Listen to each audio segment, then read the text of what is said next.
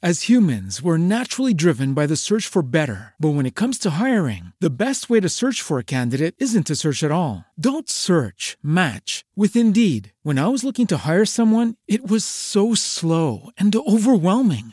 I wish I had used Indeed. If you need to hire, you need Indeed. Indeed is your matching and hiring platform with over 350 million global monthly visitors, according to Indeed data, and a matching engine that helps you find quality candidates fast. Ditch the busy work. Use Indeed for scheduling, screening, and messaging so you can connect with candidates faster. And Indeed doesn't just help you hire faster. 93% of employers agree Indeed delivers the highest quality matches compared to other job sites, according to a recent Indeed survey. And listeners of this show will get a $75 sponsored job credit to get your jobs more visibility at Indeed.com slash podcast. That's Indeed.com slash podcast. Terms and conditions apply. There's going to be a lot of passing. The track looks absolutely superb. Just lining up on the grid, tension is in the air. And just as I'm saying that, the number 28 truck is completely sideways, almost 45 degrees through Graham Hill Bend there. And Morgan in the red Golf there has uh, just got it crossed up. It's still 515, the European champion, Blackie Wakeman Jr., who heads the pack. He forced one onto the grass, on the grass, incredible. And then 4-1 behind the braking line. It's going to be down to the line. Gent has got him. Gent has got Burley on the line. Unbelievable! This is Race Day Live on Downforce Radio, brought to you by StopwatchHospitality.com.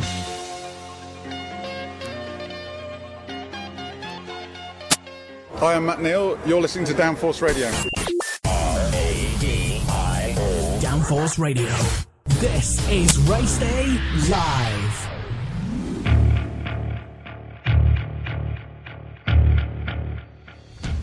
Hello and welcome back to Donington Park's BRSCC finals. It's M- Mazda MX5 championship time. Jake Sanson in the commentary box for the entire weekend's racing, and boy, have we got a good one on our hands here. Race two of the day is for Group A, and it's race one. Sam Smith and Brian Chandler on the front row of the grid, with Ben Short and Stuart Simmons on row two. Martin Tolley and Richard Brayland are on row three from Gary Hufford and James Harris, with Ben Tuck and Simon Baldwin rounding out the top ten. Championship contender Darren Lewis lines up on row six beside Simon Woods, with Simon Goddard and Paul Bishop on row seven. Paul Tucker and Adam Bessel are on row eight. Courtney Milnes and Clive Poles are on row nine, with Paul McGuire and Paul Bateman on row 10. Oliver Allwood and Michael Fisk, Roger Chesno and John Hughes, Chris Hart and Kevin Brent, Adam Craig and Harry Dean, and Joshua Jackson and John Cockburn Evans are lining up on the grid in formation now. Let's remind you of what is at stake here this weekend. It is, of course, the final round of the Mazda MX5 Championship for 2015, and there are five drivers who can take the championship this weekend. Darren Lewis and Sam Smith tied on points for 1244. Brian Chandler on 12.36, Ben Tuck on 12.21, and Simon Baldwin on 12.16. It really couldn't be any closer with five different drivers in the hunt, and the leading two tied for points even after drop scores. So we should get the green flag at the back of the grid any moment now. The green flag waves and we're ready to go. The five second ball goes up. We're waiting on the starting gantry for racing to get underway. Keep an eye on Smith and Chandler, Short, Simmons, Tolley, Braylon. We're about to go racing in Group A for the first time this weekend. We are ready for action and we're racing. Good start from second on the grid from Brian Chandler. He's going to get the initial jump and try and chop the nose of Sam Smith. And it looks as though he's going to squeeze in just enough to get the job done. Yes, he does. On the run to Redgate, it's from second on the grid, Brian Chandler, who pops into the lead through the first corner for the first time. So, very good start there for him. And as they make their way through Redgate for the first time, it looks as if we've got a little bit of grass tracking on the outside as a couple of drivers just run to the gravel a little bit on the exit. But I think we're A OK in terms of clean starts. So, run down the Craner curves and on towards the old hairpin for the first time. And as they continue on round, it's going to be a long run up to McLean's once again, as we know. But it's going to be very, very tough indeed as they make their way up the hill. It's three wide nearly for the lead as there's a great battle. Short, it looks like he's trying to cut through and get into the lead, but Chandler's still holding on round the outside for second position. That is a bold move, very audacious on the first lap and he has made that stick round the outside, an absolutely cracking overtake, and still trying to keep it there round the outside of Coppice. Absolutely sensational driving in the first part of the race, then on this first lap. And already there is some absolutely cracking overtakes in this first lap. Down the back straight, and things are going very well indeed. A very tidy battle at the moment. Down to Goddard's for the first time, and it looks as though Chandler has just held on to the initial lead as they come out of Goddard's for the first time. Here comes Sam Smith, who's back in his second position. He gets a brilliant run, and Smith takes the lead back. In fact, Chandler is now getting very frustrated. He seems to have missed his braking, uh, missed his gear shift, I think, and that's what's held him up. So down the straight, they all come battling once again. And into that first corner, Smith is your leader. Chandler second, short third from Braylon, Tolley, Baldwin, Harris, Tuck, Lewis up to ninth from Hufford in 10th position. And the man who's on his own at the back is, uh, I think that is Neorai, who's uh, down in the back of the field. Uh, sorry, no, it is Craig. So Craig is there uh, down at the back. More drivers going off then at the first corner at Redgate. Uh, that is just uh, running wide, I think, rather than an actual end to somebody's race. We'll have to double check that, but uh, it looks to me at the moment as though we have uh, a slight hiccup there. So the drivers just making their way through on this first lap of uh, first couple of laps of racing, I should say. Chandler now with uh, short right on his tail, but Sam Smith has made the break and is now trying to pull away. I know a couple of the drivers have actually been uh, down to the P1 sim race uh, down in the uh, down in the Donington Suite to try and gain a little bit of extra track time. So uh, everybody wanting to get a little bit more out of this weekend than perhaps is necessary, and it's certainly showing going into this race. Down to the braking zone for Goddard's, and we've already got a good battle for fifth position, side by side. And Darren Lewis, I think that is, trying to step up. He has. Good move there from Lewis. He's up to fifth position now. And he needed to make that stick because his main championship rival, Sam Smith, of course, is in fifth position and they're dead level for points. So whoever outscores the other this weekend is going to be the champion unless the other three can get in there as well. And there's a fantastic scrap behind for about four cars. It's uh, Brayland. Tuck, Tucker and Lewis, they're all scrapping away for position. And it looked to me as though Lewis just managed to hold on to that sixth position, but it isn't half close. I tell you, absolutely cracking battle so far from Group A down towards the old hairpin and then up through Starkeys. On the climb towards McLean's, they'll go through flat right and then they'll hit the braking zone uphill. They've got to time it absolutely to perfection, or the cars behind will just streak past. And Smith is your leader from Chandler and Short. Baldwin is there in fourth position, and Lewis has dropped the train. No, he hasn't. My apologies. Lewis has been backed up. So he's now down to seventh position again. So Darren Lewis is down in seventh place. It's advantage Sam Smith at the moment in terms of the championship fight because he is leading. And with his main rival Darren Lewis down in seventh position, it looks good for him to take the championship lead after this race. There is, of course, two more races to go. So there's a long way left in this battle. But what a sensational start for Sam Smith. He took the pole position. He lost the initial lead to Chandler. Now he's got it back again and he's trying to increase that lead while Darren Lewis is stranded at the moment in seventh position, stuck behind Tuck as he tries to battle through. And that's not going to be easy because Ben Tuck is currently fourth in the points, only 23 back from Lewis in the points table. So it's going to be very difficult to try and take on his championship rival and beat him in a fair fight. But if anybody's going to be able to get the job done, it's Darren Lewis, former stock car and banger racer, of course, back in the day. So Smith, Chandler, Short, Baldwin, Harris, Tuck, Lewis, Braylon, Tucker, and Goddard is your order in the top 10 at the moment. And the fastest man on track is the 14. They're in third position, doing a great job so far. It is, of course, Short, who has done an absolutely cracking job from third on the grid. He's third in the race, and he is the fastest man on a 125.400 on that last lap. So he's uh, there neatly in third position. Where is Lewis? Still stuck behind Ben Tuck. He is not uh, giving him any opportunity to get through, and that is causing a real headache to Darren Lewis, who is now 5.1 seconds back from the race leader Smith. So even if he does get through, he's got 14 and a half minutes to try and find five seconds, and that is not easy in these cars.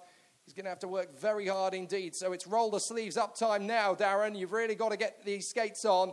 Out in front, Smith, Chandler, and Short still running well in first, second, and third. Here they come out of Goddard's and down the main straight once again. So Smith trying to extend that advantage. Chandler in second, Short third, Baldwin and Harris. Then it is Tuck and Darren Lewis. Looking a little bit further back, it's a side by side battle for eighth position. That is Brayland and Tucker going hammer and tongs. And it looks as though they're both going to squeeze each other up the inside. Darren Lewis is going to get Ben Tuck at uh, Redgate. It looked as if Tuck just drifted a little bit sideways on the braking zone at Redgate, just drifted a little bit wide, and it looks to me as though Darren Lewis is going to make that crucial overtake to get into sixth position. That really is a do or die maneuver, and he needed to get that done there and then. Great battles all the way through this field, including down to the back. We've got a five car squabble for 23rd between Milnes, Maguire, Chesno, Cockburn Evans, and Dean. And they're absolutely romping around. Joshua Jackson is right on the tail of them as well. So there's about five or six cars in that scrap. Absolutely sensational stuff in the early stages of this race. 13 on the clock. And Smith, Chandler, Short is the order with Sam Smith setting a new fastest lap. Ed Short has got through in a second place. Short has made the move on Chandler and he's creeping up towards Sam Smith. It's game time, folks. Here they come down the back straight past the museum. And it looks as though Short has got a good run on Sam Smith here. Smith is trying to defend to the inside line. It's almost going to be three wide down to the breaking zone. Short sticks it on the inside line. Smith is down to second. Up to the leaders, Chandler. And Smith is desperately trying to come through, but now he's going to get boxed in. And here comes Baldwin. Baldwin's going to move into third position. So Smith is down to fourth place. Down to the breaking zone. They almost bang doors on the run down the straight as Lewis again battles with Tuck. It's three wide for second as Short shoves it to the inside. And Smith is there in third position now. So he's gained back some ground. Absolutely sensational. And further back, we've got a three, a two-way tussle, three-way tussle, sorry, for eighth, uh, ninth position between Tucker Tolley and Woods. And then we've got three men across the line practically together in uh, all, uh, Goddard, Allwood, and Bessel. Fisk is right in that lot as well. So, some great battles from the front of the field to the back. It is absolutely monstrous. Once again, in the Mazda MX5 Championship. It's been like this since day one of the season up at Silverstone. I was absolutely enthralled to be on the Woodcote commentary box then. And now, looking over the Donington circuit once again, it's like no time has passed at all. Chandler, Short, Baldwin, Smith, Harris, Lewis, Tuck, Braylon, Tucker, and Tolley as they came across the line in the top 10. But give it just three or four seconds and it will change rapidly. So down the straight again, out of Coppice, down the straight. This is where you go up through the gears. You have to position yourself so carefully down the straight. You have to have defensive position, but you also need to hit your braking spot absolutely perfectly. And the top three men are still squabbling for position. Sam Smith trying to get back on terms with Short. The back end steps out for Chandler out of the turn, and it's now a five way scrabble for victory. So it is going to be absolutely crucial to get every single gear change, every single braking point, every single turning point absolutely to perfection for the rest of this dozen minutes or so. So Chandler Short, Smith, Baldwin, Harris, Tuck is still holding his own in front of Lewis. So Darren Lewis is down in seventh position, and there's not a lot he can do about it with Ben Tuck right in front of him. Down the straight again and side by side, door to door, going very well. That is the 77 and 105 of Chesno and Cockburn Evans towards the back, and they're almost pushing each other to the grass on the inside line as they tuck in and they're just passed right round the outside. That is absolutely incredible. A nice little move there from Jackson who manages to get past both of them while they're squabbling to the inside line. Fair enough, chaps. You keep racing. I'm going to go for it. And up to the inside line. That is a very tricky move to pull off. Looks like Short is going to get caught up there. Oh, that was close. Still battling. I think we've lost a couple of these guys at the front, you know. There was five. Now there's only three and a couple of them have drifted back into the likes of uh, Tuck and Lewis. I wonder, have the top five got a little bit too close for comfort? And are we missing a couple? Because there certainly seems to be now uh, less than five in the battle for victory. There's a black and white flag going out. It is for the 23. That is Tolley. So it, it looks to me as though the man who started all the way down, of course, in uh, P5, Martin Tolley, is the one who's been given the warning flag for that. And Tuck and Lewis have got themselves in amongst that little scrap. Harris the, is uh, up down to sixth position. Tuck and Lewis are through to fourth and fifth.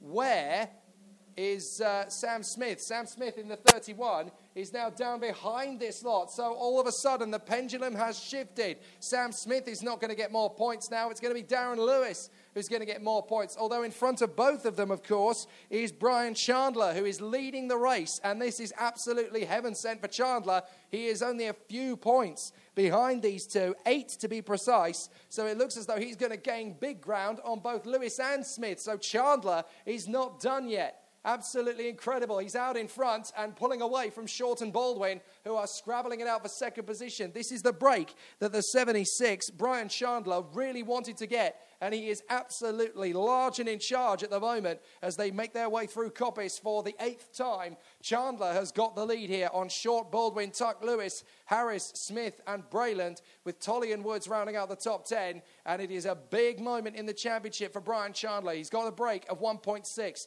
and that could be enough to win this race and score big in comparison to Darren Lewis and Sam Smith. If they come to the chicane, final turn, and Chandler has got a good advantage. Now we've got some cloud cover coming in overhead. Now that's really going to spice things up here today, Donington Park. I don't think we'll get any raindrops before the end of this race, but it's definitely going to cause some problems if they decide to do so. So the clouds are thinking about breaking overhead as we've got a great battle on track still. Chandler, Short, Baldwin, Tuck, Lewis, Harris, Smith, Brayland, Tolley, and Bishop rounding out the top 10. Down the straight, looks like Allwood's going to make the move on Goddard as they make their way through. Goddard holds the inside line. Allwood's going to try and come around the outside at Redgate to try and go right the way round the outside. That's brave. And Goddard slams the door firmly shut in his face. Allwood goes for the karting switchback move there and tries to get back on the inside through Hollywood. He might just have an opportunity to make that stick. But Chandler out in front, he's actually extended the gap to 1.7. So he's actually moving ahead of Short and Baldwin now. Tuck is on the back of this queue now. Lewis is desperately trying to keep the 37 of James Harris at bay, and that's really going to cause him problems because he needs to really get rid of Harris and start to close up on these three once again. Now, I wonder, is there rain to the far side of the circuit? Because there's a couple of drivers going very wide on the exit of Coppice, or certainly on turning. A lot of the cars are starting to look very loose, and the clouds have come in very rapidly.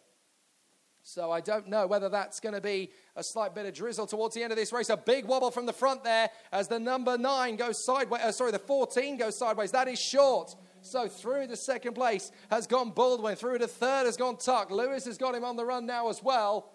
Dives for the inside line.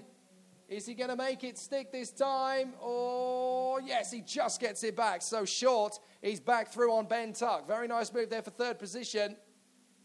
But it's looking likely that we may get a bit of a squabble as down the main straight. It's almost four wide on the run to the first corner there. A great little scrap between uh, Powell's, Bessel, Hughes, and Bateman. Only about 33 thousandths of a second between three of them as they came across the line. Bateman trying to pop in. He can't quite make the move on any of them, but that is less than a tenth of a second between three cars as they came across the line. Absolutely door to door. Back on the inside as Baldwin tries to shut the door on Short. There's not much in it as Short and Tucker trying to close up on him towards the braking zone for Coppice. Chandler out in front has lost big time on this lap because these three are helping each other forward. And we've got enough for Coppice. Somebody has gone into the gravel uh, there at Coppice corner. And I think it was one of the big three. I think that might be Short that's gone. If it's not Short, it's definitely Tuck. It was one of the white machines in third or fourth place. We'll have a look as they come through. Is it the three that's there or is it the 14?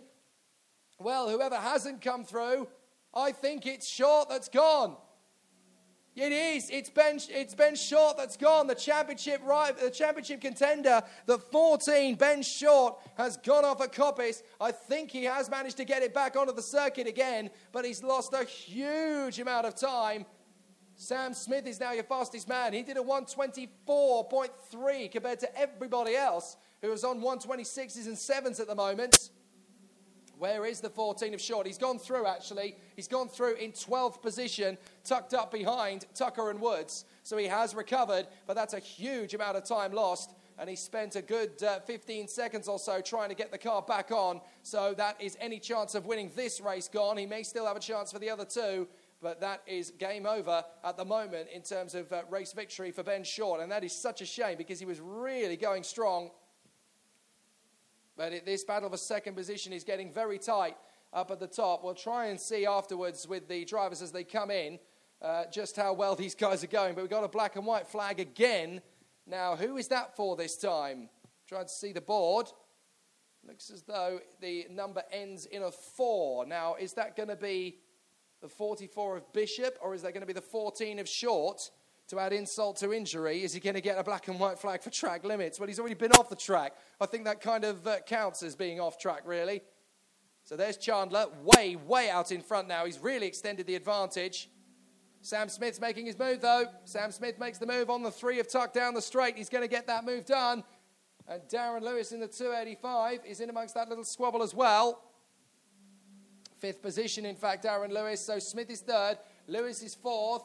Ben Tuck is in amongst that little gaggle. Now, who was it that was involved in that one? It was the 14. It was Ben Short that was given a uh, track limits uh, warning there. Well, I'm afraid to say he's already been off the track and uh, completely binned his chances of victory going off at Coppice. So that just adds insult to injury. That's like kicking somebody in the ribs when they're already on the floor with a broken ankle. So definitely not going well for Ben Short in race one. He's going to have a lot of homework to do ready for tomorrow. Look at the gap Chandler has pulled out on the rest up at McLean's as there's a five car scrap now for second position. Baldwin Smith, Tuck, Lewis, and Harris having an absolutely magnificent, majestic battle. Lewis is through into fourth position now. He's got past Tuck. So Tuck is now into the clutches of James Harris, but Sam Smith is desperately trying to take on the nine of Baldwin, who, of course, started only 10th position on the grid in this race. He's up to second place now in front of the championship rivals, Smith and Tuck, with Chandler out in front, looking to gain big points in this one.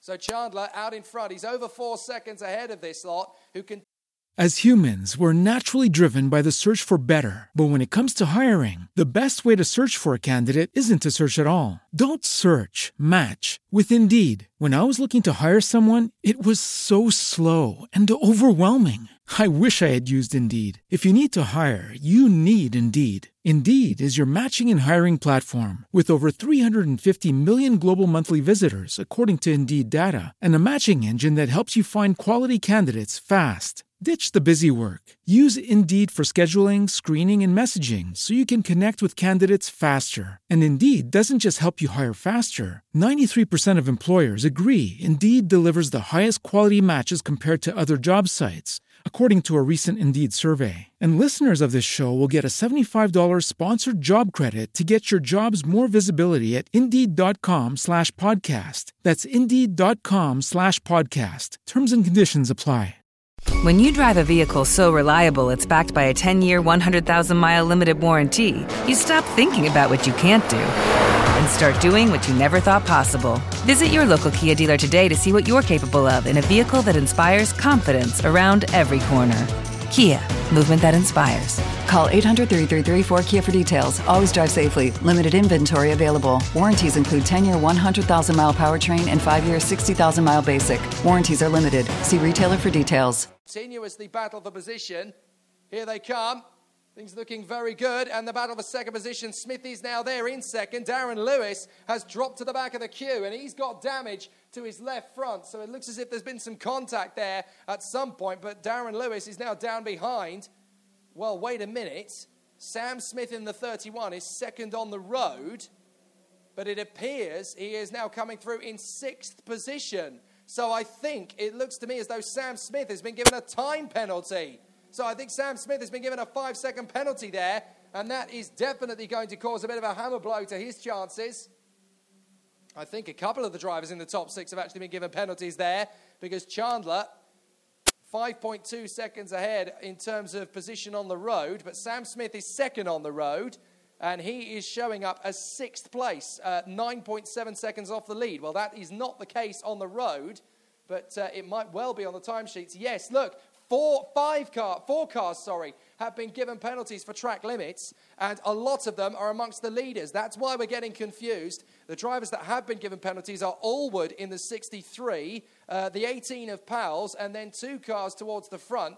The 105 of Chesno is amongst them, and so is the three of Tuck. Now, I would argue that the 31 of Smith probably has been as well, but Ben Tuck is definitely one of the drivers who's been given a penalty. There's Sam Smith coming through. He's second on the road. So Sam Smith comes through and completes the lap. But as now Darren Lewis is at the head of this queue, Smith is going to drop down below them. And so too is Tuck. So it looks as though both Smith and Ben Tuck have been given penalties, although I think Smith has actually been given a harsher penalty than Tuck has, because Tuck's penalty has not been added on, unless that's meant to say 31, and not three. I'm sorry, this is not trying to sound confusing, but unfortunately, that's the situation we're on. We're in the last lap anyway. And Smith is up to second place on the road. Lewis is up to third on the road, but that's still not confirmed. because it looks to me as though uh, Lewis is showing up on the TSL timing screens as being second place. So we think that the 31 of Smith may have a time penalty. I'm not sure it is the three that's been given a five second penalty for track limits. I think it's the 31, but uh, TSL is telling us that it is the three. So we'll look and see how the race order comes through.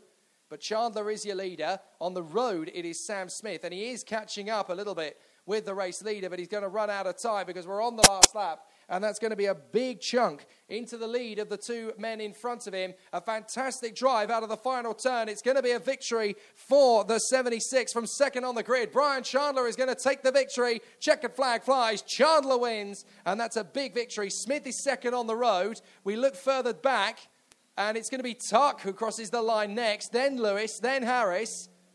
But Sam Smith is there in third, uh, second position. He has retained the place apparently. So I think that is because Smith was actually catching the guys, uh, sorry, he was pulling away from the guys behind him and actually managed to extend the gap enough that even with the penalty, it has not caused a problem. So he is going to be classified second place anyway. So Chandler remains first. Smith remains second. Even with that penalty, he is second from Tuck, Lewis, Harris, Baldwin, Short, Tolley, Bishop, and Woods. An absolutely fantastic start to the day's action and incredibly close battling, which is exactly what we come to expect from the Mazda MX5 Championship. But there's a lot more where that came from. We'll go downstairs and try and grab a word with the 76 of Brian Chandler after an absolutely magic display out there. It could be now a six car scrap for second place. Someone will go off, someone will make contact. Wow, what a save! This is Race Day Live on Downforce Radio. The Circuit Raceway Two amazing indoor kart tracks in one location. Book now for the corporate events, stag and hen parties, kids groups, and even those wanting to race a Grand Prix. Arrive and drive sessions from just £13 for 15 minutes, or Grand Prix for groups from £35 per driver. Find us at Engineers Park on Babbage Road, Sandycroft in Flintshire, with an easy access to Liverpool, Manchester, Warrington, Cheshire, and Shropshire. So come race with us or see if you can smash our lap record.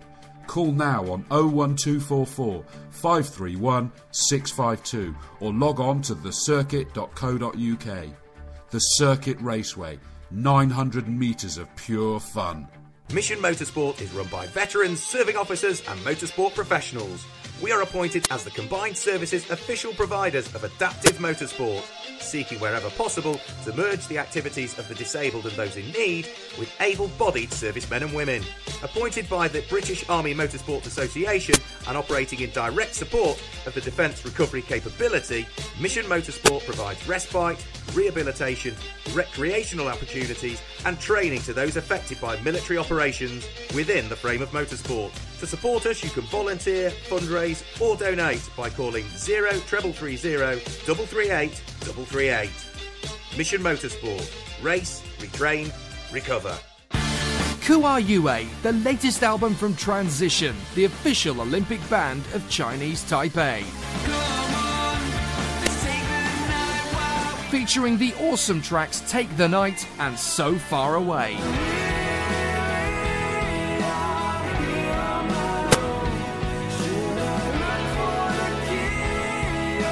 and the brilliant Here I Am.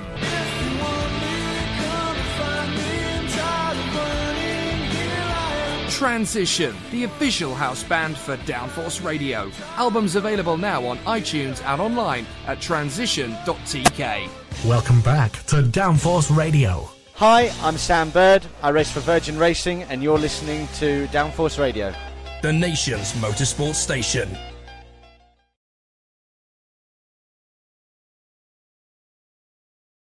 An incredible race in the Mazda MX-5 Championship once again then from uh, Donington Park.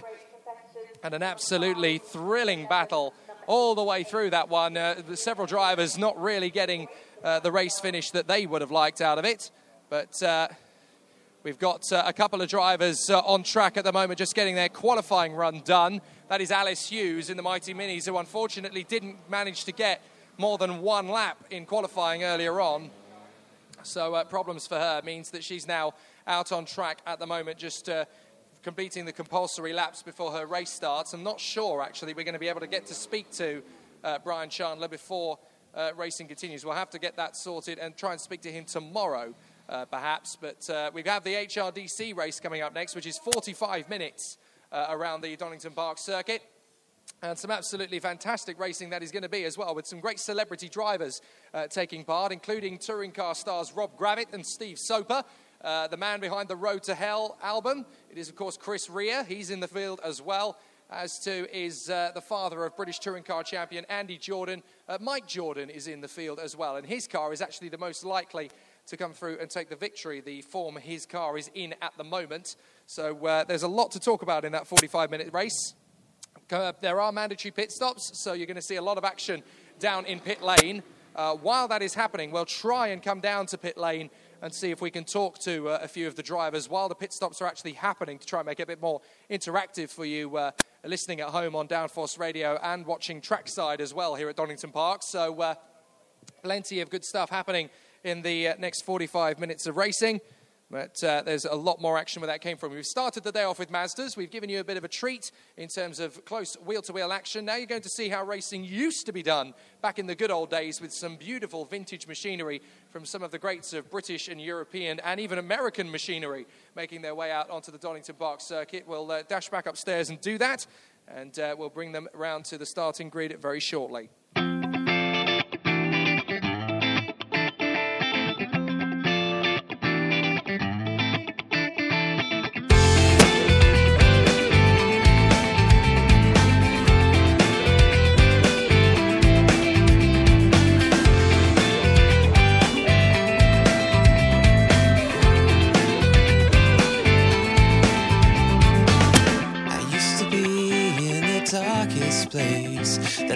Called your name and I saw your face. And now I'm blinded by the light I see.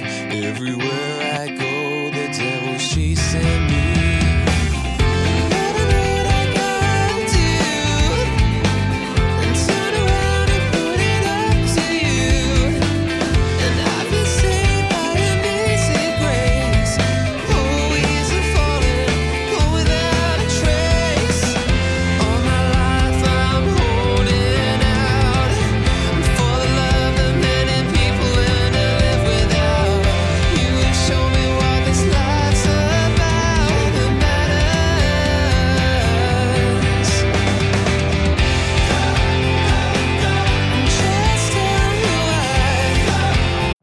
Every day, we rise, challenging ourselves to work for what we believe in. At U.S. Border Patrol, protecting our borders is more than a job, it's a calling. Agents answer the call, working together to keep our country and communities safe. If you're ready for a new mission, join U.S. Border Patrol and go beyond. Learn more at cbp.gov/careers. What if you could have a career where the opportunities are as vast as our nation, where it's not about mission statements, but a shared mission? At U.S. Customs and Border Protection, we go beyond to protect more than borders from ship to shore, air to ground, cities to local communities. CBP agents and officers are keeping people safe. Join U.S. Customs and Border Protection and go beyond for something far greater than yourself. Learn more at cbp.gov/careers.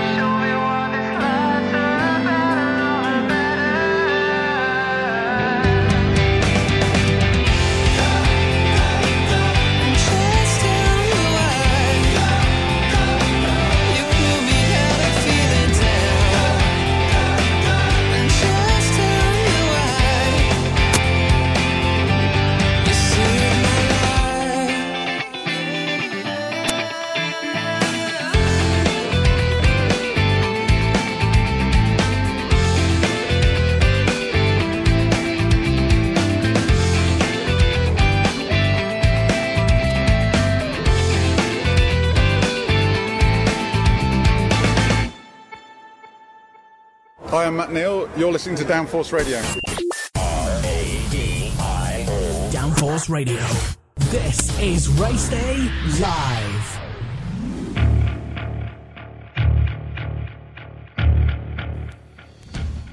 Glorious sight overlooking the Donington Park circuit as the HRDC touring greats make their way around on their warm up lap before 45 minutes of racing. Mike Jordan and Neil Brown line up on the front row of the starting grid in their Austin A40 and A35 respectively. Then it's Jason Brooks and Thomas Butterfield, Austin A40 and Jaguar Mark 1. Malcolm Harrison's Volvo Amazon and Simon Crompton's Austin A35. David Devine in the Riley 1.5 and Tom Shepard in the Alfa Romeo Giulietta. Matthew Moore in the Austin A40 and Nick Naismith in the A90. And then Les Ely and Ray Sauter in the Jaguar Mark 1 and Austin A30.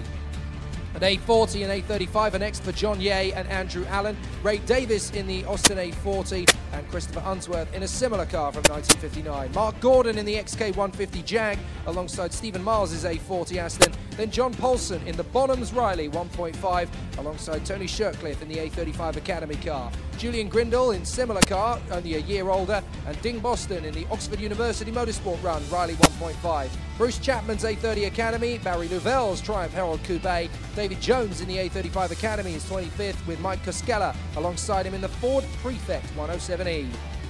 Lloyd McNeil is there in the Standard 10 alongside Gavin Watson in the Borgward Isabella. Then David Lillywhite in the Austin A35 Academy. Richard Wheelwright's there in the Rover P4. Then Mark Swaffer in the Austin A35 Academy. John Barber in the Fiat Abarth 850 TC. Mark Cross in the Morris Minor Bluebell. John Coates in the Austin A35. James Gibbons in the A35 Academy. Julian Crossley in the gorgeous 1952 Jowett Javelin. Tony Hall in the Vauxhall VX490. Joel Hawkins in the Austin A35 Academy. Chris Rea in the Morris Minor. George Frankel in the Alfa Romeo Giulia Super. And Steve Atkinson in the MG 1100 Madge. So the cars are making their way down the back straight now as they get themselves ready for racing. And the former British touring car star Mike Jordan on the front of the grid is hoping to disappear into the distance in this one with some absolutely cracking motor racing. As we said, we'll do our best to get down into the pits when the pit stops are happening to talk to the drivers who are sharing their cars. Not uh, all of them are, of course. Now let's see how the drivers are going to get underway in this 45 minute enduro. It's going to be a rolling start, as we know.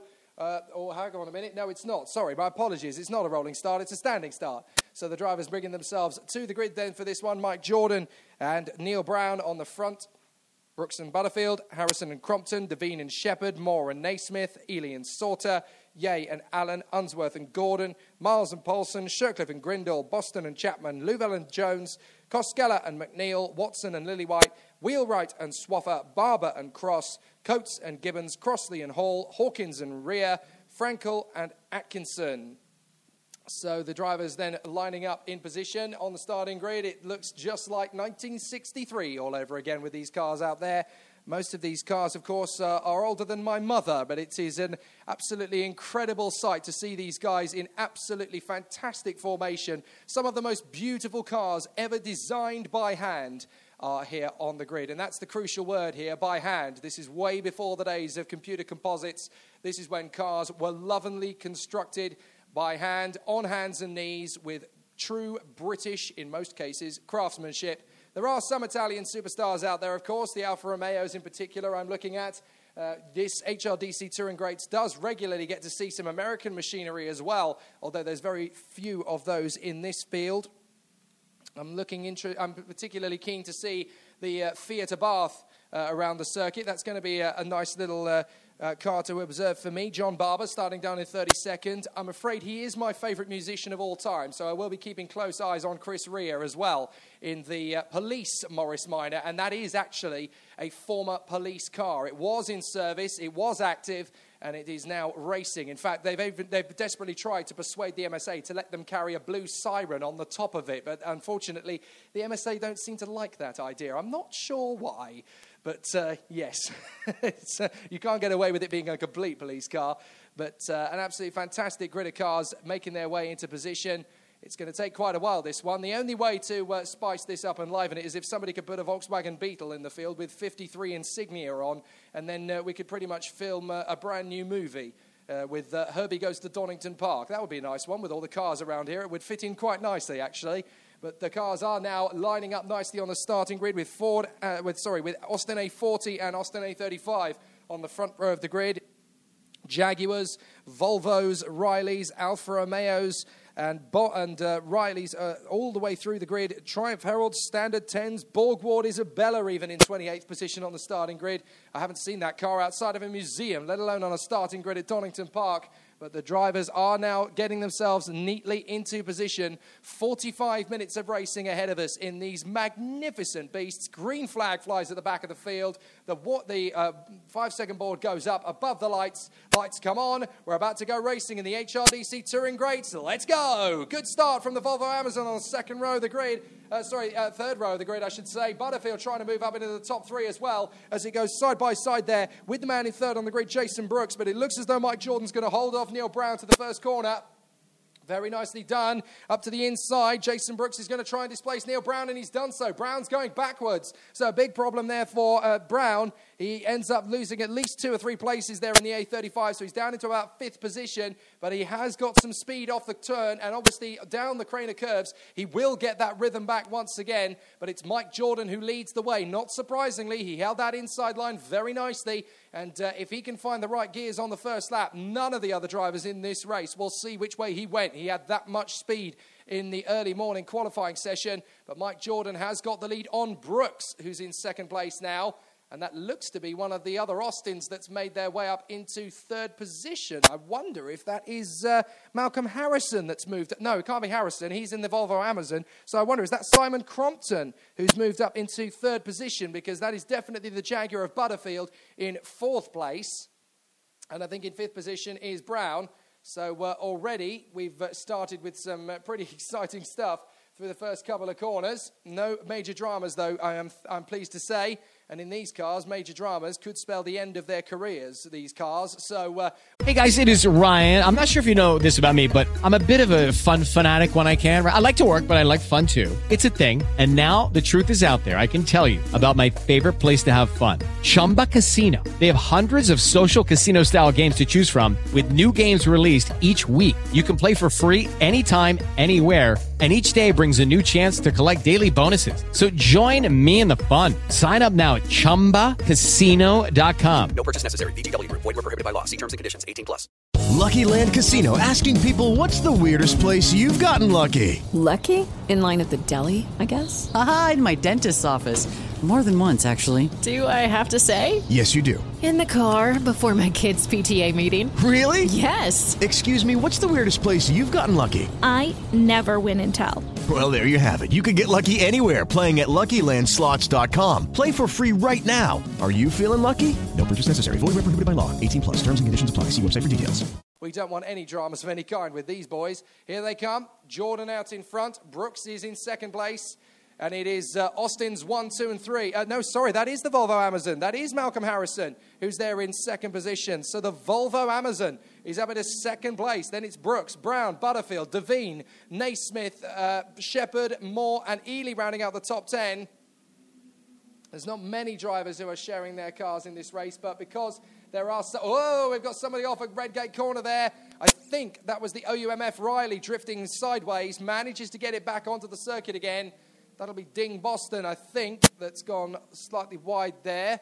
Actually, no, it wasn't Boston because he's not that far up the road. So it might well be Polson, actually, who's drifted wide into that first corner. Unfortunately, this is one of those championships that doesn't see uh, uh, well, there are regular drivers, but this is not a championship as such. This is a come and play, have a great race, and take the trophies at the end. There's no points involved. It is just a sportsmanlike contest. Therefore, uh, there are different cars coming and going all the way through the season. So uh, a lot has changed in the three or four weeks since Mallory Park, the last time I saw these guys out on the circuit.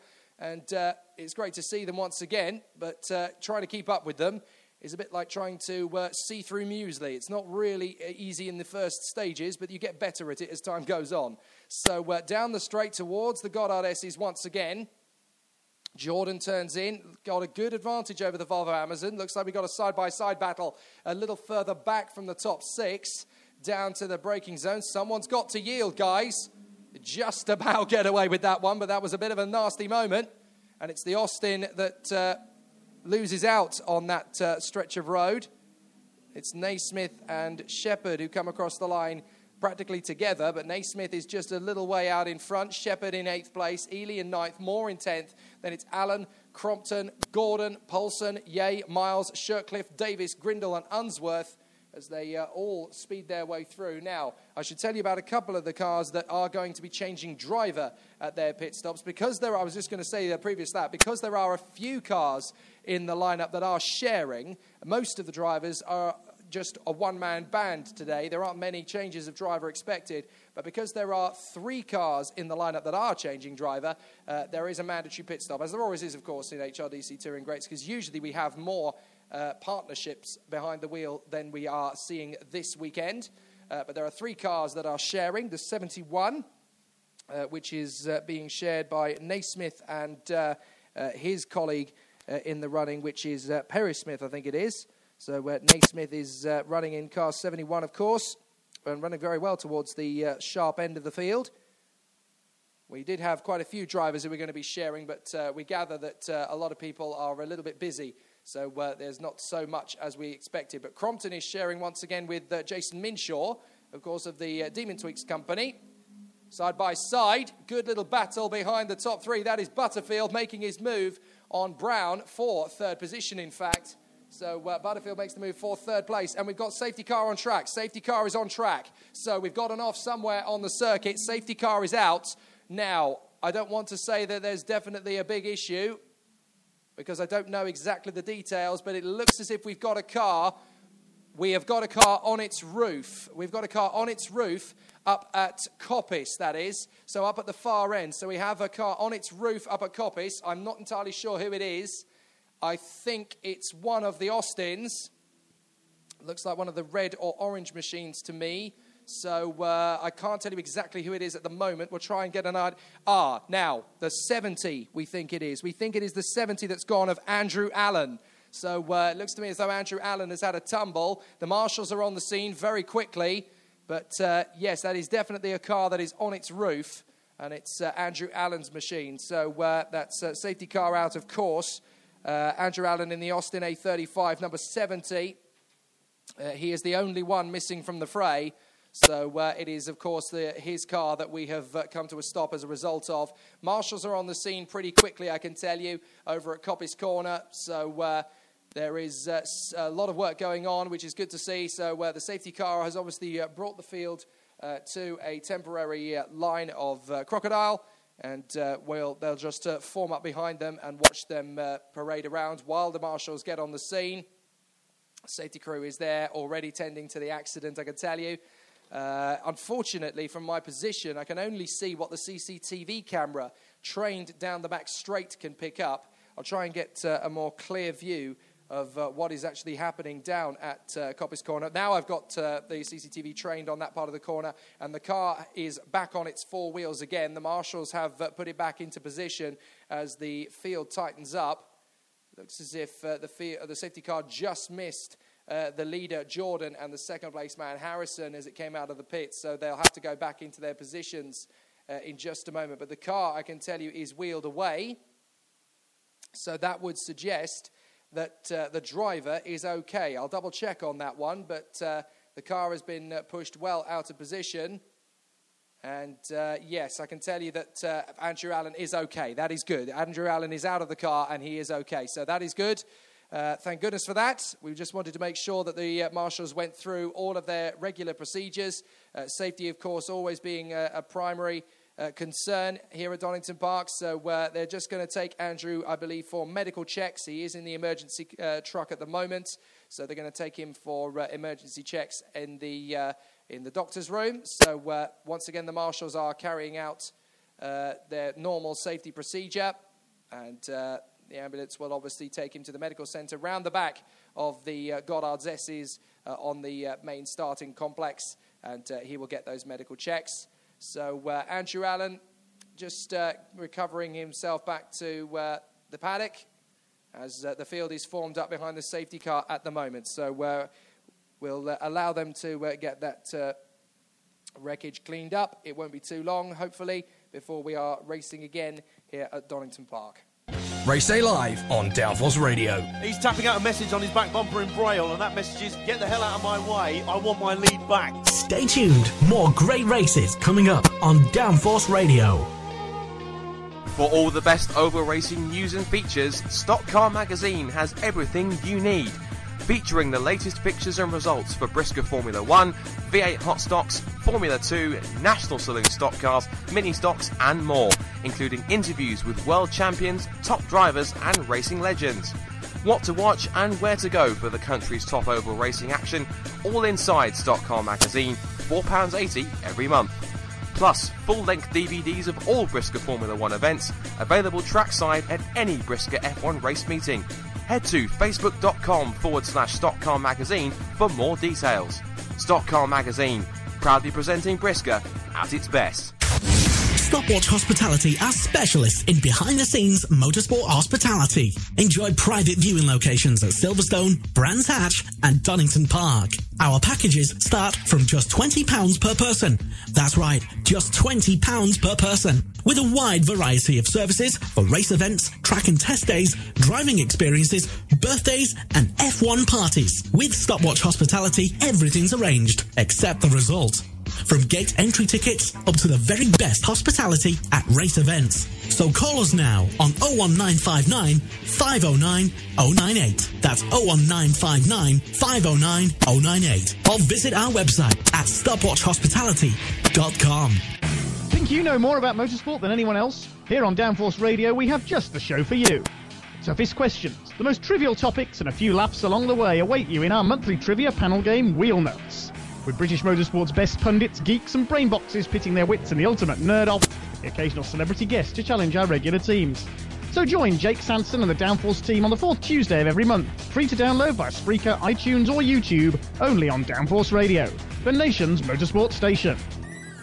Go, go, go, go, go, go! Ah, Ian's gone around! Eagles gone around! I don't believe it! I do not believe what I'm seeing here! This is a simply unbelievable development! And this, folks, is the big one. This is Race Day Live on Downforce Radio. So under safety car here at Donington Park after an accident for Andrew Allen in the uh, Austin. I can tell you that Andrew is okay. I have seen him getting out of the ambulance. It was literally just a safety precaution uh, to make sure that he was okay. He is currently uh, undergoing checks in the medical center, but I can happily tell you that he is okay. He is conscious. He doesn't even look hurt. They just want to be doubly sure that he hasn't done himself something more serious. But it looks to me as though uh, Andrew Allen is perfectly okay, and uh, he has uh, just been comforted by uh, some colleagues of his. So it looks as though Andrew Allen is okay. There are a couple of cars, though, that have come into the pits looking to retire by the look of it. One of them is the 117, uh, or is that the 111, sorry, that has just come in. That is Atkinson. Uh, getting out of the car as well. So, uh, unfortunately, it looks as though we have problems for the treble one there of Steve Atkinson. Only just got the car onto the grid as well, and it looks like one of the other Austins is uh, in the pits as well. Can't quite see who that is from here, but uh, I would not be surprised if that was the 54 uh, that is uh, in the pits in some trouble. Oh, sorry, no, that will be the uh, 72. Actually, we know we've lost two cars from the fray they pitted in. One of them is the 17. Actually, it's not the it's not the treble one. It's the 17. That is Devine. So Devine is in trouble. Now that is a big problem because he was starting in the seventh position. So uh, sadly, it looks as though David Devine in the Riley 1.5 uh, helmet coming off. It is a, sad to say, but David Devine's race looks like it's over in the Riley 1.5. Now, that is a big shame. Not sure what's happened there, and uh, certainly mechanical issues rather than uh, uh damage to the car by the look of it. So, uh, unfortunately, it looks as though. Uh, a big, big problem for David Devine in the 17 at the moment. The other car that's in the pits is Gibbons, who is in the 72. That is James Gibbons, who started 34th position in the Austin A35, I think it is. Uh, so, yeah, the A35 Academy is uh, where he started. So, uh, uh unfortunately, it looks as though his race is over, and he was running in about 30th uh, position or so. But the lights have gone out on the safety car, so they've managed to catch up with Jordan and Harrison. And I think we're going to go racing again now. So that is good news. It looks as though we're going to get uh, racing back underway. The uh, Ford safety car peels off into the Donington uh, Circuit pit lane once again. And Jordan is going to wait to get the jump on the rest of the field. Now he's done. Now he's gone for it. Harrison and Butterfield are close by, and they're a little bit closer than Mike Jordan would like as well. Harrison's got a good run in the Volvo Amazon. I think he might go for the lead here around the outside as we go racing again. He's very much to the left side now. He can outbrake Mike Jordan. Butterfield breaks late behind them, and they're side by side, door to door. Harrison's run out of road, and he's gone off into the Redgate gravel. Oh, Mike Jordan giving him absolutely no room at all there. It's almost as if he's back in the British Touring Car Championship again. No room at all for manoeuvring there from Mike, and he holds on to the lead. Harrison has to give best in the Volvo Amazon, and he's gone on a bit of an Amazon there as he runs through the gravel trap. He manages to rejoin, I think, in third position behind Butterfield's Jaguar. So, uh, big problems there then for Harrison, and uh, that's not exactly the racing line he would like to have chosen through there. But Jordan leads, Butterfield second, Harrison down to third in front of Brown, Naismith, and Shepard. And Brown and Naismith are having a good little scrap now with Harrison's Volvo. That was a perfect opportunity for him to take the lead. Now, the cars are all coming through in a staggered position, largely because uh, these cars do not actually have, they weren't actually backed up all into a line when we went green because uh, we did our best, but uh, we got the first I think we got the first 15 or so cars in a line, and then the rest of them were just, uh, just uh, kind of left to their own devices. We had to get the race going eventually, so we couldn't wait uh, an hour and three quarters for the field to catch up. So we just had to go for it. So uh, looks as though we've got a couple of cars already about to be lapped and certainly getting ready for it. But here we go down the straight. Jordan is your leader. Butterfield now second. Up to third has come Brown. So Harrison slips down another place to fourth position now in the Volvo Amazon. Then it's Naismith, Shepard, uh, Ely, Brooks, Moore, and Crompton in 10th position at the moment. Now, the pit window has just opened, so it is now the half an hour mark. So, uh, half an hour to go mark, I should say. So, the pit window is open and it will remain open for the next 15 minutes, but we're only on lap nine. Now, I would not be surprised as a result of this if uh, we got a vast quantity of the field pitting straight away or the vast quantity of the field pitting very late because of the fact that we've spent a lot of time behind the safety car. So they'll either want to do one or the other to maximize the chances. Uh, but with most of the drivers not needing to change driver, I suppose it's very much at the discretion of uh, those out there. Do they want to get the tyres up to temperature a little bit before they pit in, or do they want to wait while the tyres are cold? They may as well get the uh, uh mandatory pit stop out of the way pretty sharpish. So I reckon we'll see most of the drivers pitting on lap 10 if they're going to do an early bird pit stop. Some of them will be trying to have a look and see is the pit window actually open. They won't know, of course, until they pass the start finish line. That's when they know the pit window is open, and they've got 15 minutes to uh, uh, take their mandatory pit stop. If they do so after the allotted time, then they do risk a penalty. So there we go. Through goes Mike Jordan out in front in car 77. Butterfield in the Jaguar is in second place now. Brown in his Austin is there in a third place. Naismith is fourth now. Where is the Volvo? Where is the Volvo Amazon? Harrison has dropped out of the run. There he is. He's pitting in. So I think Harrison's got a problem in the Volvo Amazon, but uh, the pit window is open. So uh, they've got time to get it sorted. But into the pits comes uh, the number one. So problems in this race by the look of it for Malcolm Harrison. He's dropped a long way back. So they've obviously decided, right, we may as well pit now. So Malcolm Harrison becomes the first driver to uh, make a driver change. And he, there is a driver change. My apologies. So TSL Timing has not caught up with the fact that uh, there is a second driver in that car. Now, let me try and uh, double check exactly who it is that should be in that car with him. It is, of course, the former British touring car superstar, Steve Soper, who is sharing the Volvo Amazon with him. So uh, Malcolm gets out, having had uh, nine laps of uh, very entertaining driving. Now it's time to hand over to someone who knows everything there is to know about touring cars and more so, Steve Soper getting in the car now. So uh, that's definitely going to see uh, a bit of an increase for the Volvo Amazon. Uh, sorry, TSL uh, belied the fact that there were quite a few drivers making driver changes in this one. So Mike Jordan is not, so he'll pit, but he won't get out the car. behind him, the 48 of Butterfield. That is the Jaguar, of course, and that is Richard and Thomas Butterfield who are sharing that car. And here we go. It is a plethora of cars into the pits. Mike Jordan comes straight in. In comes the five of uh, Julian Crossley in that gorgeous Jowett Javelin. Into the pits he comes. Into the pits comes Butterfield's Jaguar. So uh, Richard will change over for Thomas. And into the pits as well comes the four of Neil Brown to hand over to Richard Dutton. And also uh, into the pits, it looks as though we've got Brooks in as well. So uh, it's absolute pandemonium down in the pit lane as drivers uh, change left, right, and centre. I wasn't prepared for them to be uh, changing driver quite so soon. But obviously, that safety car period has uh, put us on the back foot a little bit. I was going to suggest that we'll go down and uh, interview drivers as the uh, racing continues, but I've just looked out of the window and looked up at the sky, and it's starting to look quite gruesome. We might get some uh, precipitation of some kind and description in this race. And, uh, well, it's Donington Park, so precipitation around this place can mean anything from a light drizzle to an absolute monsoon. So uh, we'll have to wait and see what happens on that one. But we have a new leader, and it is the 71 of Naismith who has taken the lead. So Naismith has moved into uh, the lead of the race at present. Uh, he has not made a pit stop, but I would not be surprised if he does so on the next lap. We'll have to look at the order as the drivers have come through. Now, the uh, big names are leaving the pit just as uh, the Volvo Amazon is coming down the pit lane.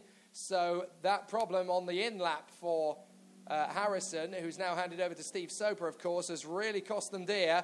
But if anybody's going to get them back up the road, it's going to be Steve Soper. So, let's see what happens for him. Into the pits comes the 157. That is uh, Swaffer, who will hand over to Scheuer in just a little while. And now TSL is catching up with uh, who's in each car, so that is good. Here comes the 130 into the pit. That is Moore. And in behind him is the 68. That's the Jaguar of Gordon. Uh, sorry, the 89, I should say. No, it is the 68. It's just his number is upside down on the bonnet. So uh, I got a bit confused there. 22, that is. Uh, that is Hawkins pitting in. So 22, Hawkins makes his way into the pits, looking to see who else comes through of the leaders. Naismith is staying out. So is Shepard. So is Davis. And so is Yeh. Gordon is the uh, driver amongst the leaders who has uh, made the change. Keep an eye on the number 15 in this race, of course, who's now up in the top 10, courtesy of the uh, pit stop shuffle for the moment. That is John Paulson, who is sharing his Bonhams Riley 1.5 with uh, Rob Gravett. I spoke to him a little bit earlier on and uh, Rob feels very comfortable in the car. So, uh, well, who knows what can happen in this race, especially now as it looks as though we've got a lot of cloud cover. We may see some rain showers in this one. I'll try and get a weather update uh, as we continue on over the course of the race because uh, it can be very changeable at Donington Park at the best of times, and it's always good to have uh, a bit of a rough idea as to what is going on. But uh, at the moment, it is Naismith who leads in car 71. Now, that is a slow moving 94 down the straight, allowing leaders to lap. That is Louvel. So uh, Louvel moves over and allows the Triumph Herald Coupe to be lapped quite a few times. So, a uh, bit of an issue there for him, obviously, as far as uh, he is concerned. Either that or he's just uh, allowing the field to go through and uh, just uh, keeping himself out of trouble. It's an enduro, so it's not a sprint. So uh, the drivers have got. Hello, it is Ryan, and we could all use an extra bright spot in our day, couldn't we? Just to make up for things like sitting in traffic, doing the dishes, counting your steps, you know, all the mundane stuff. That is why I'm such a big fan of Chumba Casino. Chumba Casino has all your favorite social casino style games that you can play for free anytime, anywhere with daily bonuses. That should brighten your day a little. Actually, a lot. So sign up now at chumbacasino.com. That's ChumbaCasino.com. No purchase necessary. VGW Group. Void were prohibited by law. See terms and conditions. 18 plus. Okay, round two. Name something that's not boring. A laundry? Ooh, a book club. Computer solitaire, huh? Ah, sorry. We were looking for Chumba Casino. That's right. ChumbaCasino.com has over 100 casino style games. Join today and play for free for your chance to redeem some serious prizes. ChumbaCasino.com. No purchase necessary. Void were prohibited by law. 18 plus. Terms and conditions apply. See website for details. Make sure that they uh, look after their cars throughout. In comes the little Fiat Abarth.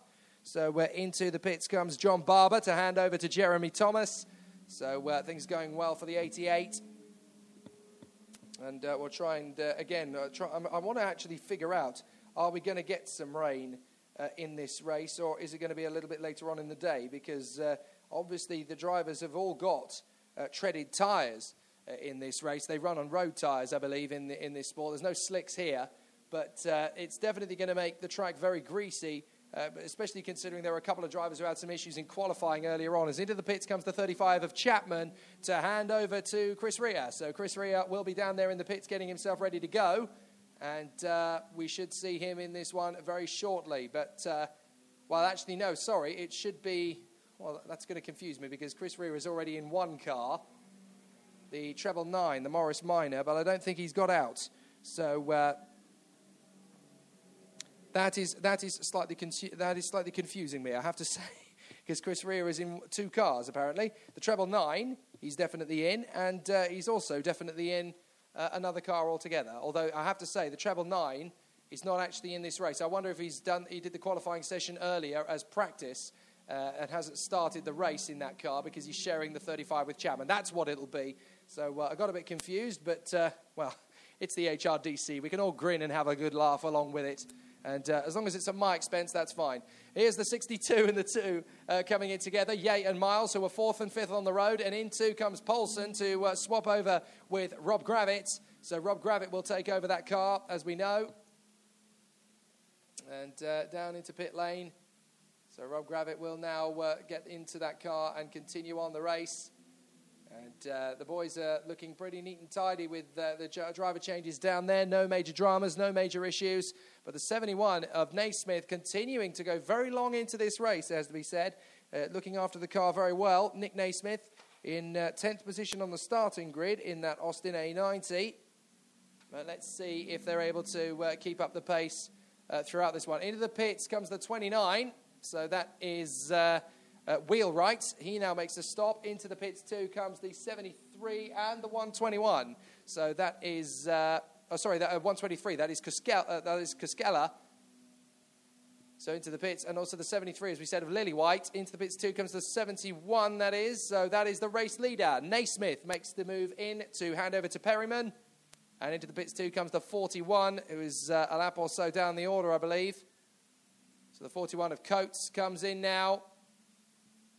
Uh, no, sorry, Coates is on the lead lap, but he's a long way back. There goes the Fiat Abarth to unlap itself. So uh, we're waiting now. The leader of this race, unless they decide to pit on this lap as well, should be the 90 of Unsworth, although there is the 90 of Unsworth pitting in. So it looks as though the lead will go back to, I'm guessing, Jordan. Jordan should take the lead back in this race. Where is he? I think he's just gone through. So Jordan is going to take the lead back again. He's been putting in some very quick laps, uh, firmly in the 129s, low 129s as well. He's been doing 129 twos, threes, and fours for the last couple of laps. So uh, he's absolutely on it at the moment and easily the fastest man, bar the number four of Brown and Dutton. So uh, he's absolutely romping away. In fact, he, uh, there's only one car in this race that has ducked below the uh, 89 second threshold, and that is Brown and Dutton on a 128.6. Uh, they are currently running, by the way, in fourth position, although that is not counting the fact that Naismith and Perryman uh, have pitted on this lap, as too has Unsworth. So once everything corrects itself, I would not be surprised if uh, Brown and Dutton are actually a little further up the road. There goes Steve Soper making his move on Miles to overtake him. So Steve Soper has moved up a place. There goes Davis with the Swedish flag atop his Austin. And uh, through they come once again.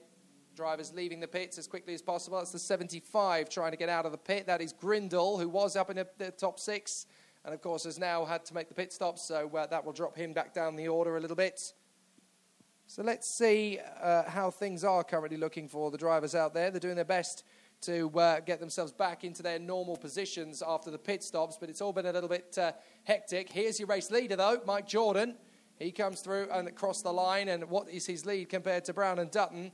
It's not much, I can tell you. Jordan's done a 129.9. Brown and Dutton, well, they did a 131.9 last time by. We've got a problem into the pits. That is mechanical issues, I think, for the 122. That is slower than normal for Frankel, although he hasn't made his scheduled pit stop. But Frankel is now coming in, so that is a uh, that is his mandatory stop uh, taken. But he's going a lot slower than I would have expected him to be. So uh, a bit of an issue there, unfortunately.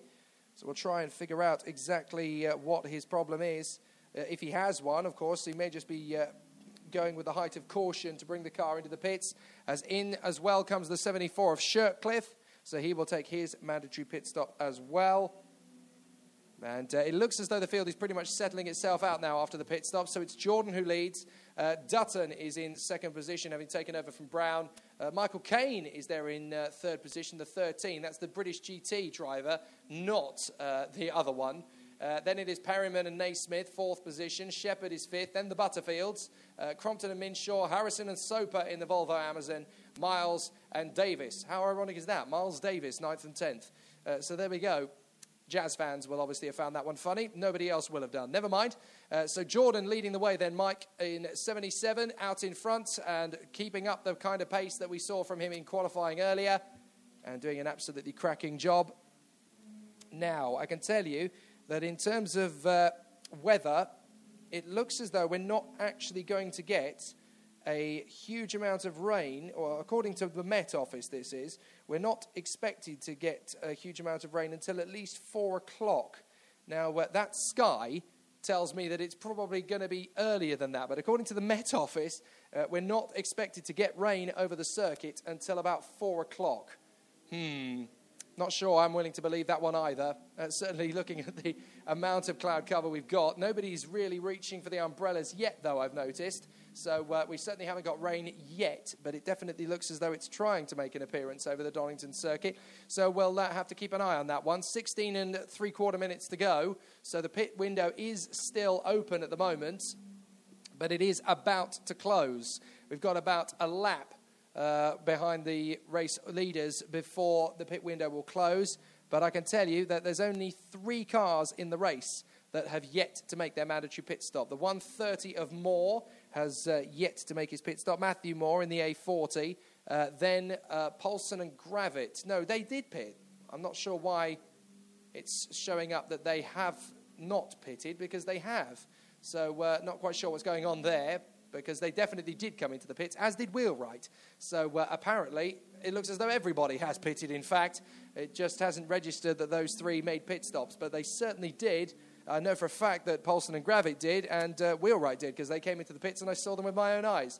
So uh, we'll see what happens uh, about the correction of that. But I think, uh, in effect, everybody has come into the pits.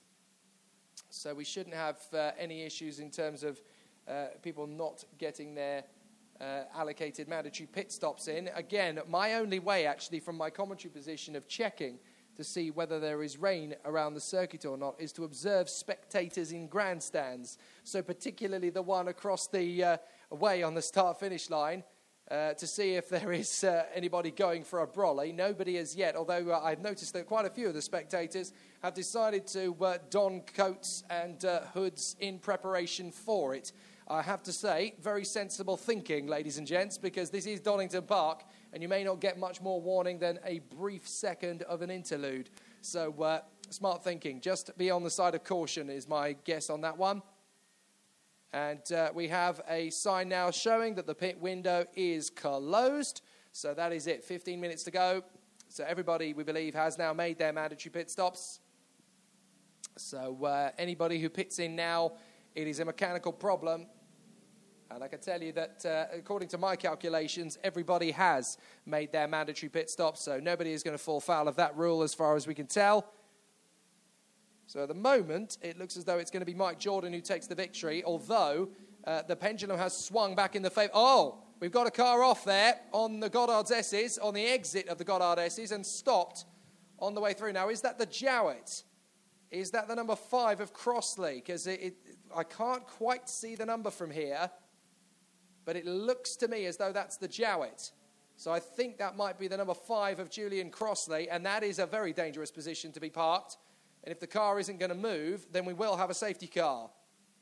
Now, that is crucial because Brown and Dutton are actually catching Mike Jordan at the rate of four tenths of a second per lap. The gap has come down to 2.9 seconds.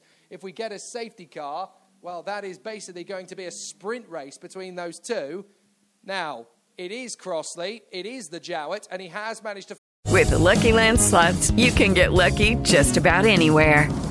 This is your captain speaking. Uh, we've got clear runway and the weather's fine, but we're just going to circle up here a while and uh, get lucky. No, no, nothing like that. It's just these cash prizes add up quick. So I suggest you sit back, keep your tray table upright, and start getting lucky.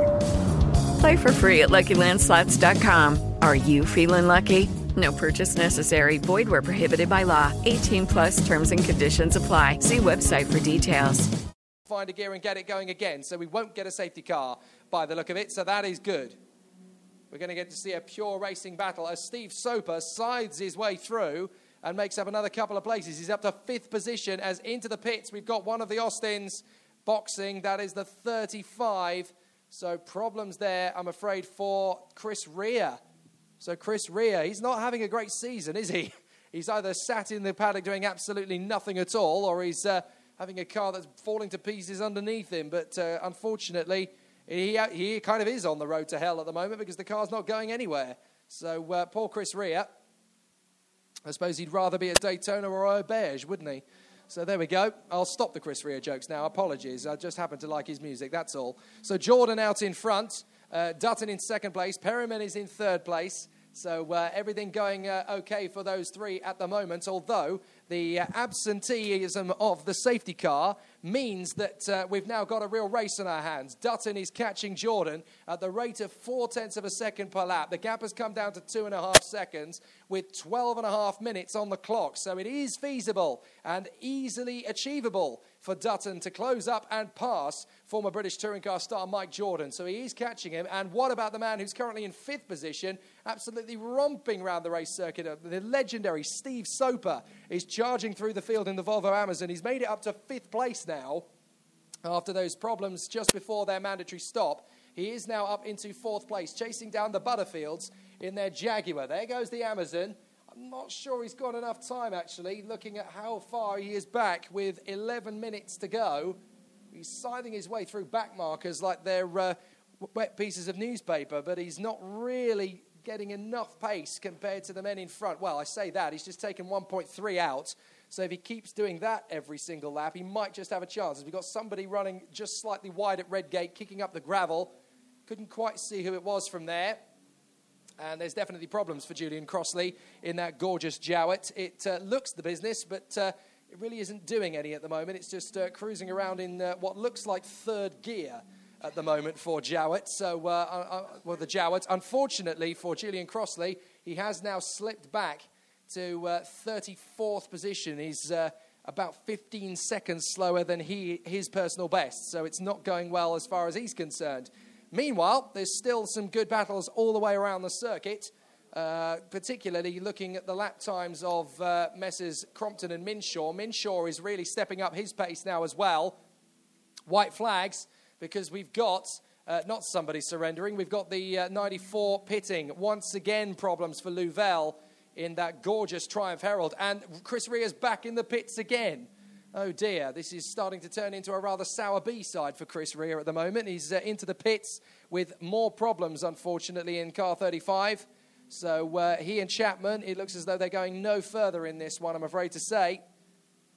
He's having a miserable five or six weeks, isn't he, Chris Rea? He didn't even put in a lap at Mallory Park three weeks ago, and uh, now his race has come to a premature end. So uh, problems there again, I'm afraid. Meanwhile, Mike Jordan has realised that Brown and Dutton have got better pace and he has stepped it up. So he's going to try and utilise the traffic again. Uh, Brown and Dutton, there, Austin is still the fastest car. Uh, so uh, they are on a 128.6 for their personal best. Jordan on a 129.1. Uh, in terms of the laps they're currently setting, Jordan's just on a 129.6 compared to Brown and Dutton on a 130.0. So, uh, an interesting dynamic between those two. Last lap, though, Dutton has responded big style and has just taken six tenths of a second out of the gap between himself and Mike Jordan. So Jordan is now only 2.3 seconds clear out in front. Now that's going to cause a bit of an issue because uh, with just under nine and a half minutes to go, six tenths of a second per lap, if they continue that kind of pace, it will only be, doing my quick, uh, quick mathematics, four laps before they are on him. Now, he really needs to pull something out of the bag here, Mike Jordan. Uh, six tenths of a second per lap. He will be on him within four laps. And mathematics again tells me that that will take six minutes, and we've got nine left. So Mike Jordan really does need to get a step on it here. Otherwise, this victory is not going to go his way after all.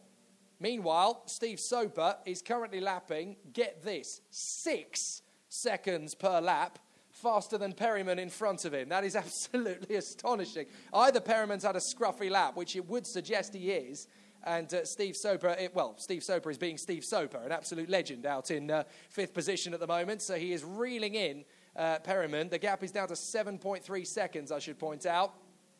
But uh, there are big problems for Perryman anyway, because he was in third place. The Buttermans in, uh, Butterfield, sorry, in their Jaguar were in fourth position. They've now managed to get through on the last lap. So I wonder, is this going to be a retirement potentially for Naismith and Perryman, who were, of course, leading at one point uh, through the pit stop gaggle? So uh, we'll just have to see how the last eight minutes of the race play out. There's Rob Gravett, British Touring Car Champion in 1990, passing the pits, uh, having taken over from the 15 of Paulson. He's actually signalling to the left. I suppose that's his uh, way of telling any faster cars, look, I'm going to stay to the left. Uh, you're going to have to overtake me on the right hand side. In fact, several cars are doing just that. It's uh, kind of a code of conduct, a band of brothers with these guys. If, you're, if you know you're going to be going slower than anybody else, just indicate to the left and make them drive around the inside of you. So uh, that's obviously a bit of uh, coded messaging there. The gap is down to 2.0 seconds now between Jordan and Dutton, and that is despite Jordan putting in his best lap of the race, a 129.0, because behind him, Dutton has just done a 128.8, so he is catching him rapidly. This is going to be a great showdown between these two. There's only two seconds between them with seven minutes to go. This is supposed to be an endurance race between cars older than my mother. This is absolutely ridiculous. We're getting a battle right the way down to the wire. An absolutely fantastic result. Could well be turning around here. Dutton is absolutely charging after Mike Jordan. This race is definitely not done. If anything, this that, that was just the warm up. This is the main event because now we've got a good five laps, I suppose, uh, towards the end of this race, and it's definitely up for grabs. Jordan and Dutton have come through. Jordan has responded on a 131 0.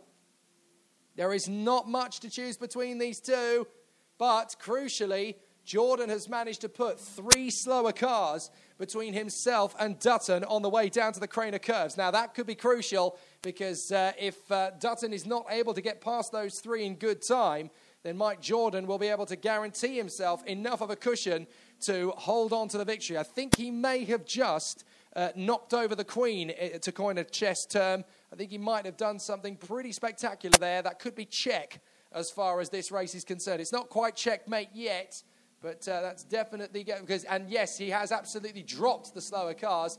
Dutton has got through, but that has definitely increased the gap to about four, five seconds, I would think. In fact, Dutton looks like he's lost a good three seconds stuck behind those cars, and that has just doubled his work. So it looks to me as though Mike Jordan may have just played his hand absolutely perfectly here and done enough, in my opinion, to have held on to the victory. I don't think he's going to lose it now down the back straight and up towards Goddard's. The order is as follows Jordan is leading. Uh, Brown and Dutton are second. The Butterfields are third. Naismith and Perryman fourth, although I don't think they're staying there because I think Harrison and Soper have actually just got through on the last lap in the Volvo Amazon.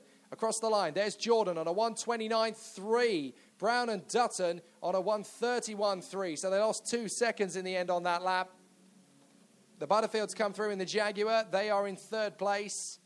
Uh, they should come through the chicane nowish. Where is the Jaguar? A little bit further back. That's Paulson and Gravett coming through. That is the 75 coming through of Grindle. The next ones on the, the uh, next ones in sight should be the third and fourth place cars. They are a long way back, of course. There is the Jaguar, I believe. No, sorry, my apologies. Where is Butterfield? That is the treble one of Atkinson and how far back is the Jaguar compared to everybody else? Or is the Jaguar still there? There it is. There it is. I was worried for a minute, but the uh, Volvo Amazon is catching it rapidly. So Steve Soper has gone into attack mode. Butterfield comes through on a 132.7. Soper has just done a 130.3, nearly two seconds quicker. So he could steal third place here, having already stolen fourth place off Naismith and Perryman, who are still lapping about four seconds off their normal pace or certainly their earlier pace, I should say. Soperman consistently running about four or five seconds a lap quicker. This could be a real showdown for the final th- for the top three places. Soper is trying to uh, put in that fantastic touring car flair and chase down Butterfield for third position. He's got 3.7 seconds to make up in just under four minutes. If anybody can do it, Steve Soper can, and I have a feeling he might just pull it out the bag. Now, Jordan and Dutton have come through. The gap is 4.4. Jordan's done a 129.6, Dutton a 129.8. So. With the Lucky Land slots, you can get lucky just about anywhere. This is your captain speaking. Uh, we've got clear runway and the weather's fine, but we're just going to circle up here a while and uh, get lucky. No, no, nothing like that. It's just these cash prizes add up quick. So I suggest you sit back, keep your tray table upright, and start getting lucky. Play for free at LuckyLandSlots.com. Are you feeling lucky? No purchase necessary. Void where prohibited by law. 18 plus terms and conditions apply. See website for details. Okay, round two. Name something that's not boring. A laundry? Ooh, a book club. Computer solitaire, huh? Ah, oh, sorry. We were looking for Chumba Casino. That's right. ChumbaCasino.com has over 100 casino style games. Join today and play for free for your chance to redeem some serious prizes. ChumbaCasino.com. No purchase necessary. Full prohibited by law. 18 plus terms and conditions apply. See website for details. Again, Jordan has found a little bit more time, and I think he's just done enough to put this victory to bed, but he has to stay strong. He has to stay consistent. If he gets balked by one back marker, Dutton will be on him like a ton of bricks, and he's knitting his way very neatly through the back markers at the moment, Mike Jordan. I love HRDC. They always cook up a better show than you think you're going to see going in, and they are fantastic at this. You get three completely different dynamics in this race. You get the first 15 minutes of kamikaze track positioning, then you get the 15 minutes of pit stop strategy, which is absolutely fascinating to watch. It's unlike any other form of pit stop form format of race and then the 15 minutes where the faster drivers will usually have taken over the cars, and you'll suddenly see the timesheets tumble and uh, jumble up in a massive pack of cards deck uh, flying all over the place. So it is going to be a very, very close battle. In fact, uh, Steve Soper's challenge has uh, finally been picked up by Thomas Butterfield in the Jaguar, and he's responding. Uh, Soper was quicker. He did a 130.017, but Butterfield did a 130.070. So he was only about seven. He was only about six hundredths of a second slower than him on that last lap. So talk about fighting back. Brilliant work from the Jaguar. There's Jordan going through on a 129.4, Dutton on a 129.0. He's taken four tenths of a second out of the lead but he's got two laps to go according to the time. We've only got two minutes and 10 seconds left. Two minutes and 3.9 seconds to make up. I think Mike Jordan is about to scream checkmate here. So it looks to me as though we are going to get to see that battle conclude with Mike Jordan hanging on to the victory. He's played his cards very well here. Dutton has thrown everything at him, but it looks as though it's going to be Mike Jordan who hangs on for the victory. Third position is still very much up for grabs. Side by side. Oh, we've got an offer, Coppice. Someone drifts wide at Coppice corner, and man, we managed to get him back onto the circuit, but it was one of the larger cars. And Butterfield comes out of Goddard's. There is Soper. There is Soper right on his tail. So, with two laps to go for these two, Soper can see his victim in front of him. He can see his target. So, he's got to push in these last two laps, and he might just get in before the end. We're on the 27th and penultimate lap of this HRDC Touring Greats Enduro, and Mike Jordan is about to make his way into Goddard's for the penultimate time. He's knitting his way through the traffic beautifully, just taking one step at a time, and he is going to come through to start the final lap this time by with 57 seconds on the clock. Here comes Mike Jordan, and he is going to get just one more lap out of this race, unless, of course, we're going to go 45 plus one lap, but I doubt that's going to be the case. So we're going to get just one more lap around this circuit, and Mike Jordan, again, just dealing with back markers very smartly. Dutton has got to push if he wants to win this race. I think he's just got boxed in behind another back marker. So, uh, unfortunately, his chances of getting that victory are slipping away from him. Jordan's just on a 130.1 compared to Dutton on a 130.6. So he's lost another half second. Meanwhile, third position is anybody's guess because Butterfield in the Jaguar is being reeled in by Soper. He's a lot closer to him on the back straight than he was last lap. And with one lap to go, I think Soper might just be able to get him here. We might see similar drama to what we saw at Mallory three weeks ago. Here they come out of the final turn, and Butterfield is pushing it. Soper is pushing it in the Volvo Amazon. There's one lap to go here, and it is going to be so close between these two as to who gets third position. So the final step of the podium is going to be fought out valiantly here between Harrison and Soper and the Butterfields. They're both going to be class winners, but that is not of interest to them now. They want to win the victory uh, battle for third position on the road. They're nearly a minute behind our race winner. But it doesn't matter. As far as they're concerned, the gap is now just eight tenths of a second, and they'll be battling on this last lap. But the winner is coming through the final turn. A magnificent drive for 45 minutes. Mike Jordan takes the checkered flag and wins the HRDC Touring Greats. Fantastic drive from Mike Jordan once again. Brown and Dutton come home in second position. And uh, we're going to watch as various class winners come through. Shirtcliffe has come through to take a victory in class uh, ACD. So he wins the Academy race. Good work there from Tony Shirtcliffe. Magnificent drive for him, and we should give credit to him for that uh, epic run. It's a very competitive class. So uh, well done to him. It's going to be Watson and Skinner who crossed the line for victory in Class C in the Borgward Isabella TS, one of the most gorgeous cars on this grid and it's going to come through. Now, the battle switches back to third position. Soper has caught Butterfield, but he's only a chicane away, and I don't think he's going to have the time to do it, but he's going to throw everything at it. Butterfield's got to keep it together. Soper's right on the limit of the edge there as they come out of the corner. Butterfield's just going to beat Soper to the line. One more lap, and that would have been so different. But well done to Thomas Butterfield for hanging on for third position. They both get class victories, those cars. Fantastic result for both of them there. Moore is going to come through for fifth position overall and third in class. Uh, good run from him, very quietly sneaking his way back into fifth position, just in front of Naismith and Perryman, who slipped to sixth place. Miles is going to be seventh, uh, Crompton and Minshaw eighth. Gordon is ninth, and Polson and Robb Gravett, the 1990 British Touring Car champion, rounding out the top 10 in front of Yeh, Unsworth, Davis, Shirtcliffe, the leader of the Academy drivers, Sauter and Newell in 15th, Jones in 16th from Wheelwright, uh, Lillywhite and Sederington, Watson and Skinner, and the Gaskellas are there in 20th position overall. Good victory in class for um, Wheelwright. Uh, sorry, no, apologies for Watson and Skinner. They take class victories. So too does Frankel in 24th position. Uh, so too does um, uh, the top uh, two of the drivers on the podium, of course. Jordan taking the overall victory and class victory. Uh, Butterfield and uh, uh, Butterfield taking victory in their class, and Harrison and Soper in the Volvo Amazon taking victory in theirs. But that man coming through, it, Mike Jordan, the number 77, is your race winner in fantastic form. I'm going to run downstairs and have a chat with him in just a brief moment. But absolutely fantastic racing in the HRDC Touring Greats. Magic stuff once again from the boys in incredible vintage machines. They've done an absolutely cracking job again. It could be now a six car scrap for second place. Someone will go off, someone will make contact. Wow, what a save! This is Race Day Live on Downforce Radio. The Circuit Raceway. Two amazing indoor kart tracks in one location. Book now for the corporate events, stag and hen parties, kids groups, and even those wanting to race a Grand Prix. Arrive and drive sessions from just £13 for 15 minutes or Grand Prix for groups from £35 per driver.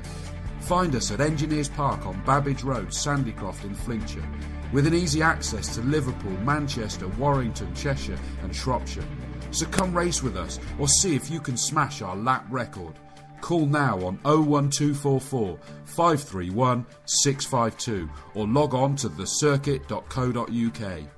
The Circuit Raceway, 900 metres of pure fun.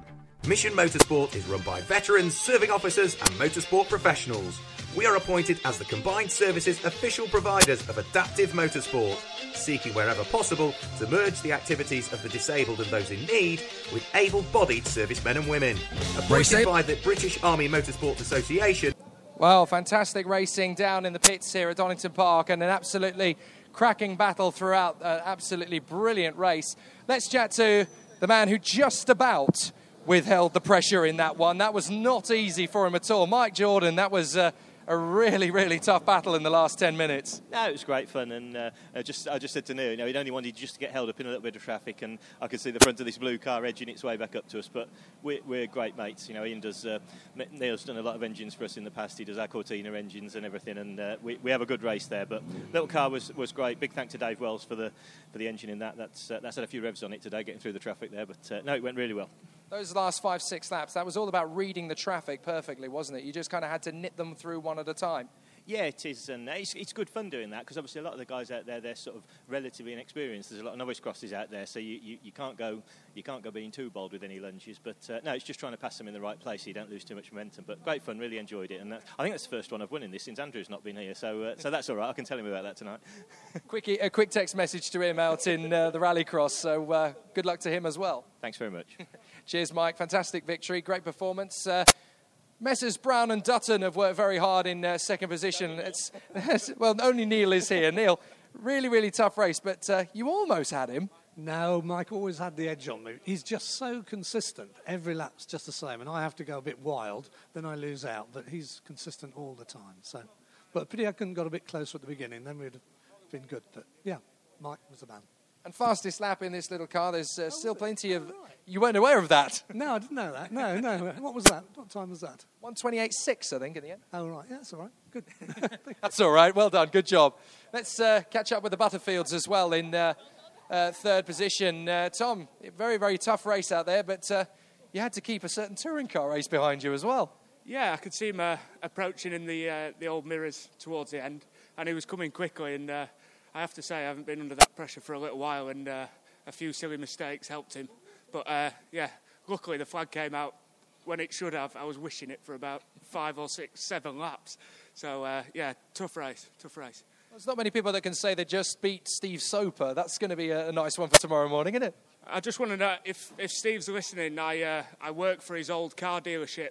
Um, I work work at Soper BMW in Lincoln. So uh, yeah, it was nice to be out there with him and uh, something to brag about when I get back into the office on Monday. Well, fantastic drive, Thomas. Well done. Thank you very much. Brilliant, brilliant racing there in the top three in the HRDC Touring Greats. They're so good at this. They always put on a fantastic show, and there's great battles from the front of the grid to the back. We always love that about the HRDCs. And there is, of course, one final race for them in the 2015 campaign a little bit later on today with the HRDC All Star race uh, coming up. Fantastic battles all the way through once again.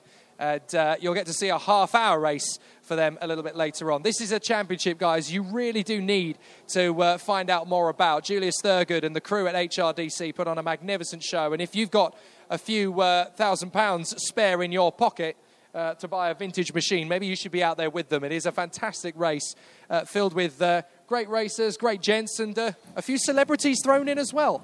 It's all excitement, all action, and they're so good at that. So we'll disappear upstairs and get ourselves back into position, ready for the next race on the bill. It could be now a six car scrap for second place. Someone will go off, someone will make contact. Wow, what a save! This is Race Day Live on Downforce Radio. The Circuit Raceway. Two amazing indoor kart tracks in one location. Book now for the corporate events, stag and hen parties, kids groups, and even those wanting to race a Grand Prix. Arrive and drive sessions from just £13 for 15 minutes or Grand Prix for groups from £35 per driver. Find us at Engineers Park on Babbage Road, Sandycroft in Flintshire, with an easy access to Liverpool, Manchester, Warrington, Cheshire, and Shropshire. So come race with us or see if you can smash our lap record. Call now on 01244 531 652 or log on to thecircuit.co.uk. The Circuit Raceway, 900 metres of pure fun. Mission Motorsport is run by veterans, serving officers, and motorsport professionals. We are appointed as the combined services official providers of adaptive motorsport, seeking wherever possible to merge the activities of the disabled and those in need with able bodied servicemen and women. Appointed by the British Army Motorsport Association and operating in direct support of the Defence Recovery Capability, Mission Motorsport provides respite, rehabilitation, recreational opportunities, and training to those affected by military operations within the frame of motorsport. To support us, you can volunteer, fundraise, or donate by calling 0330 338 338. Mission Motorsport. Race, retrain, recover. Kua Yue, the latest album from Transition, the official Olympic band of Chinese Taipei. Featuring the awesome tracks Take the Night and So Far Away.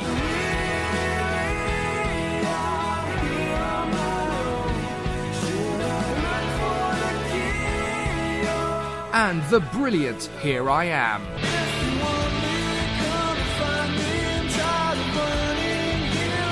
Transition, the official house band for Downforce Radio. Albums available now on iTunes and online at transition.tk. Welcome back to Downforce Radio. Hi, I'm Sam Bird. I race for Virgin Racing, and you're listening to Downforce Radio. The nation's motorsport station.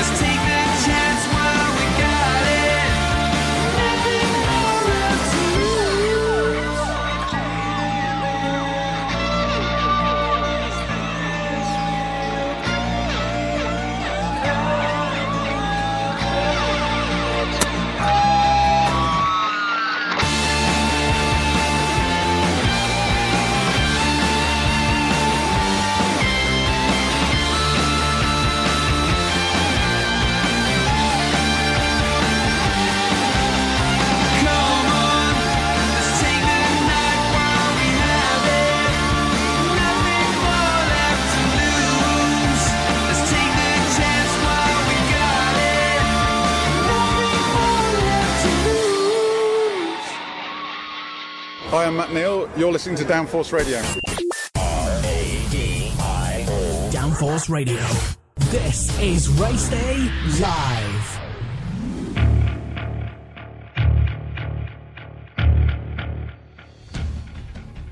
So we're straight back into the action once again. It is the Mazda MX-5 Championship once again, and it is Group B this time with David Henderson and Russ Lindsay on the front row of the grid, Graham Colby and Nick Riley in row two, Michael Lawson and Ivan Leary on row three, Richard Collins and Patrick Collins sharing row four, Michael Close and Bruce Carter together on row five. Sam Bailey and Simon Orange are on row six with Danny Green and Christian Young on row seven, Piers Chandler and Henry Lawson on row eight, Stephen Craggs and Matt Pickford on row nine, Matthew Simonite and Alex Saw on row 10. Then we have Alexander Westgate and Matthew Simmons lining together on row 11, Ambrogio Perfetti and Romain Sarrazin, the new GT Academy winner, on row 12. Anthony Hutchins and Chris Mills, and then Joseph Naori and Ian McDonald. A lot of people very interested to see what this new uh, French superstar in the world of the Nissan GT Academy can do. Let's not forget the drivers who have won that in the past, including Lucas Ordonez, Gaëtan Paletou, and Jan Mardenborough, who races on the GP3 Series paddock, of course. But this young man, Romain Sarrazin, with very big shoes to fill, he lines up beside Perfetti towards the tail end of the grid. But for his first ever trip into the world of international motorsport, this is a very good championship to be cutting the mustard in. He is lining up in the mid pack in a Mazda MX5 championship race. Talk about being thrown in at the deep end. He is going to be absolutely relishing it. Five second board goes up on the top of the timing gantry. We wait for the lights to come on. They will do so now, and the Mazda MX5 Championship will continue in fine form. Last few cars just getting themselves positioned. 20 minutes of racing here on the uh, brand, oh, I almost said Brands Hatch then, Donington Park. I was thinking about the BRCC Formula Ford Festival next week. That's why I nearly said Brands. Donington Park, five second board goes up. The green flag waves at the tail end of the grid, and we're about to go racing. The lights will come on, and when they go out, we'll be racing here at Donington Park. Hold it, chaps. Henderson and Lindsay on the front row, and we're racing. Good start, and a brilliant getaway from Lindsay. He looks as though he's going to be getting that uh, very crucial line to the first corner. Lindsay trying to cut Henderson wide into the first part of the apex, trying to keep it round the outside. He chops across. That was absolutely committed, as you like, absolutely determined to keep that position, and beautifully done. Very decisive. A couple of cars wide off onto the gravel trap as they make their way through Hollywood and down the Craner curves. It is still Lindsay who holds that initial advantage from the line, and as they come down the Craner curves for the first time, it is just about a okay as everybody knits their way through without incident. Couple of drivers just putting themselves neatly into position, just uh, watching on our monitors that we now got because, of course, tomorrow there's going to be live YouTube coverage to those who can't make it to the circuit. So we're testing the stream uh, on the television screens here today, so I can actually watch the monitors around the circuit. We got a yellow flag. Somebody is off on uh, the run to Starkeys. Can't quite see who that is. And we got somebody with a puncture. Somebody with a puncture in the midfield as well. Couple of cars going wide on the exit and McLean's as well. So it's a little bit hectic. With the Lucky Land slots, you can get lucky just about anywhere. This is your captain speaking. Uh, we've got clear runway and the weather's fine, but we're just going to circle up here a while and uh, get lucky. No, no, nothing like that. It's just these cash prizes add up quick. So I suggest you sit back, keep your tray table upright, and start getting lucky.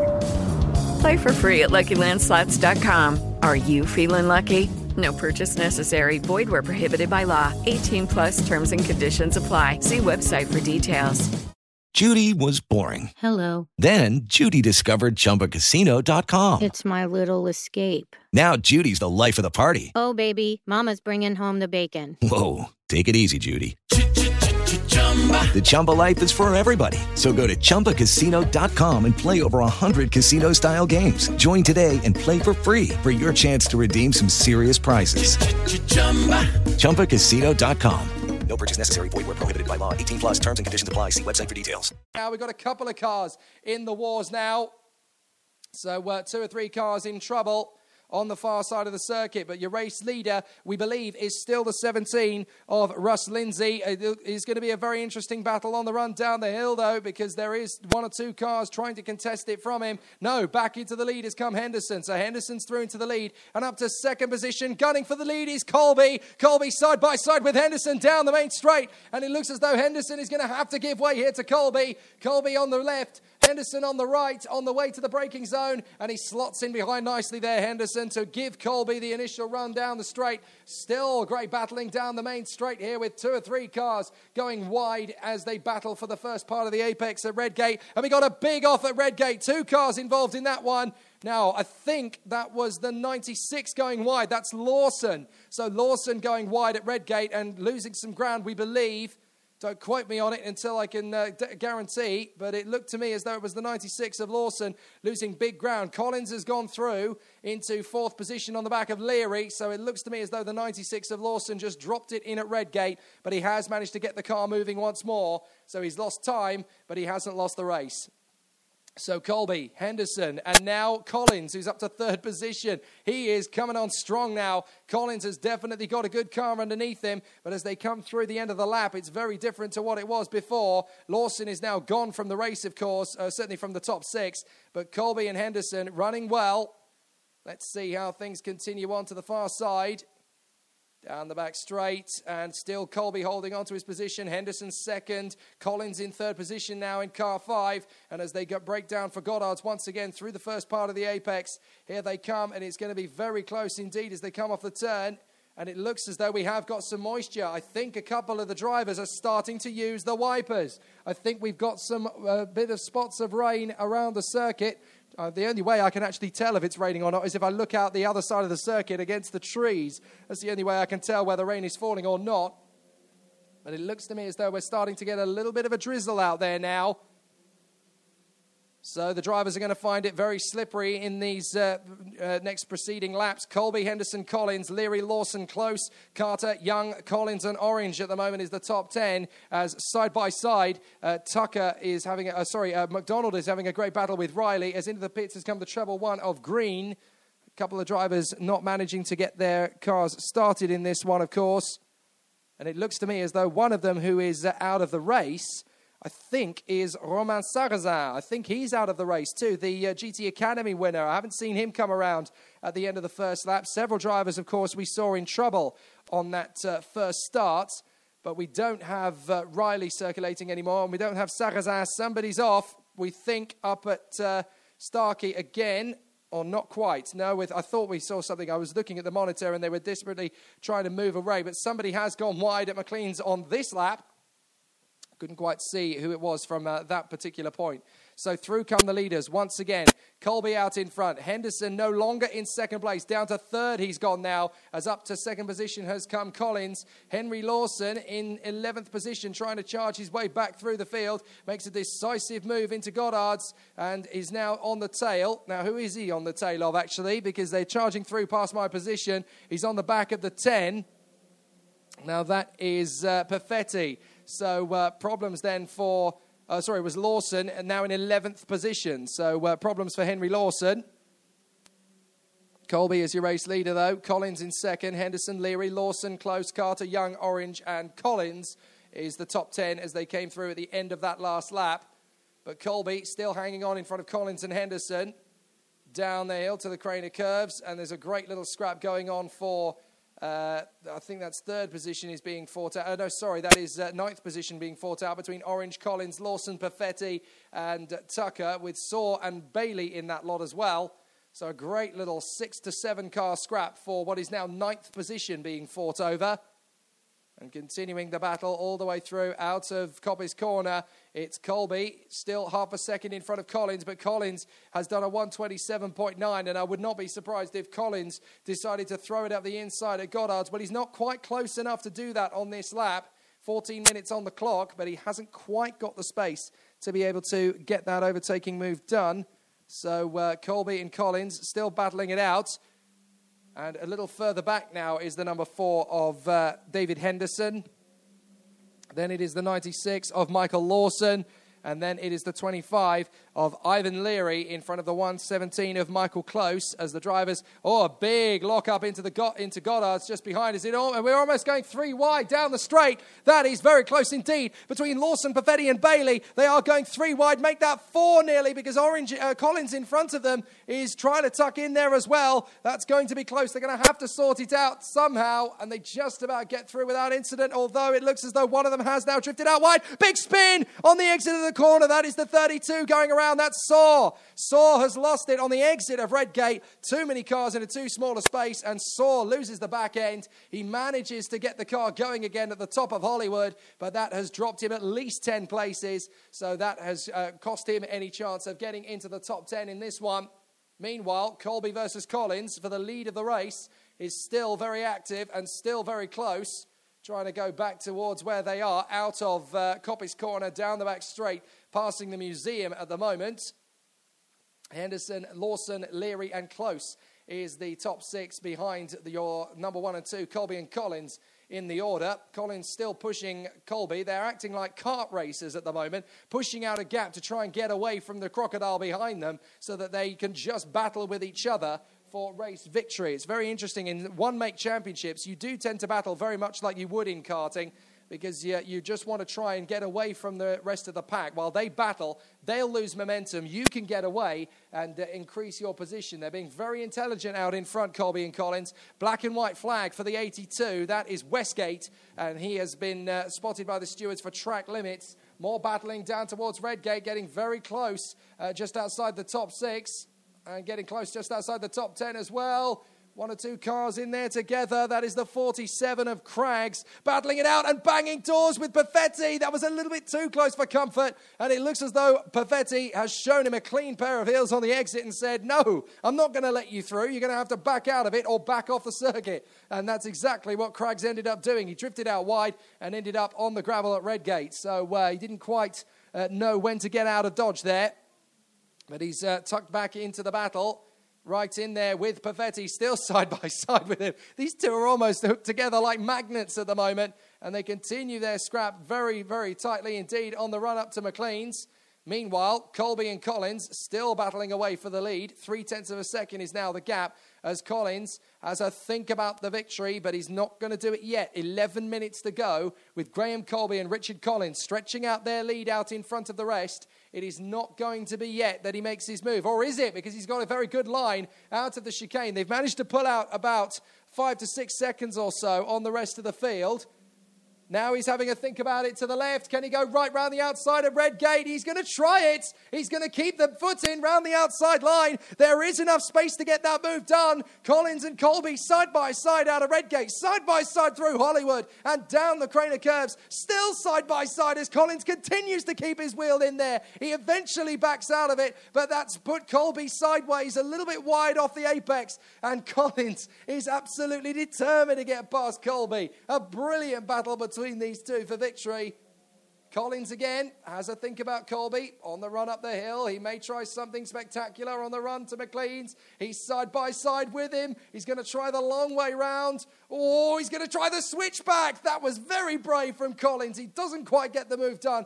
But again, this is going to put Colby on the back foot because Collins is swarming around all over him. He's throwing practically everything he possesses at him at the moment to try and get through. He may as well mortgage the house and throw that as well because he's desperately making every possible attempt to get through on Colby at the moment. There's nothing to choose between them in terms of pace, but Collins has definitely got the determination. His sleeves are rolled up and he is charging hard here. So, is Collins going to be able to overhaul Colby going into this second half of the race? 10 down, 10 to go in terms of minutes raced. And Collins and Colby, the tyres are up to temperature, the brakes are working perfectly. So, if you're going to try a bodacious move, you may as well do it now. And he's going to try again to the first corner, is he? No, he just hangs it in position. It's absolute skittles for third position. Henderson, Lawson, Close, Leary, Carter, all five of them scrapping for position as Lawson has a go for the inside of Henderson to turn one into Red Gate. He is there. Shut the door nicely, Henderson, and he has done. And it looks as though the man at the back of the queue, Carter, is getting very racy, trying to move up on Leary. Close is Piggy in the middle at the moment, desperately trying to hold on to his own position but it is a fantastic scrap. And we've got somebody off at Redgate on the far side. Looks as though they've rejoined the circuit fairly quickly, but uh, that is a black and white flag for car 160. That's Mills uh, for track limits. So uh, he's obviously found a little bit too much. Uh, uh, found a little bit too much gravel to be racetrack. So Colby and Collins still out in front, still holding on to this uh, advantage out in front. And as these guys battle, they're losing time hand over fist to the leaders. This battle is on the 130s, and Colby and Collins are deep into the 129s. So they're losing about a second per lap to this squabble. So it's uh, very much going Colby and Collins' way, and they can dictate how this race is going to play out. Absolutely amazing battling so far. Eight to go in terms of minutes. And Collins is breathing down Colby's neck. He can practically taste the exhaust fumes of the car in front now as he again charges off the corner. And Colby is going to have to be very careful. Where do I park my car here?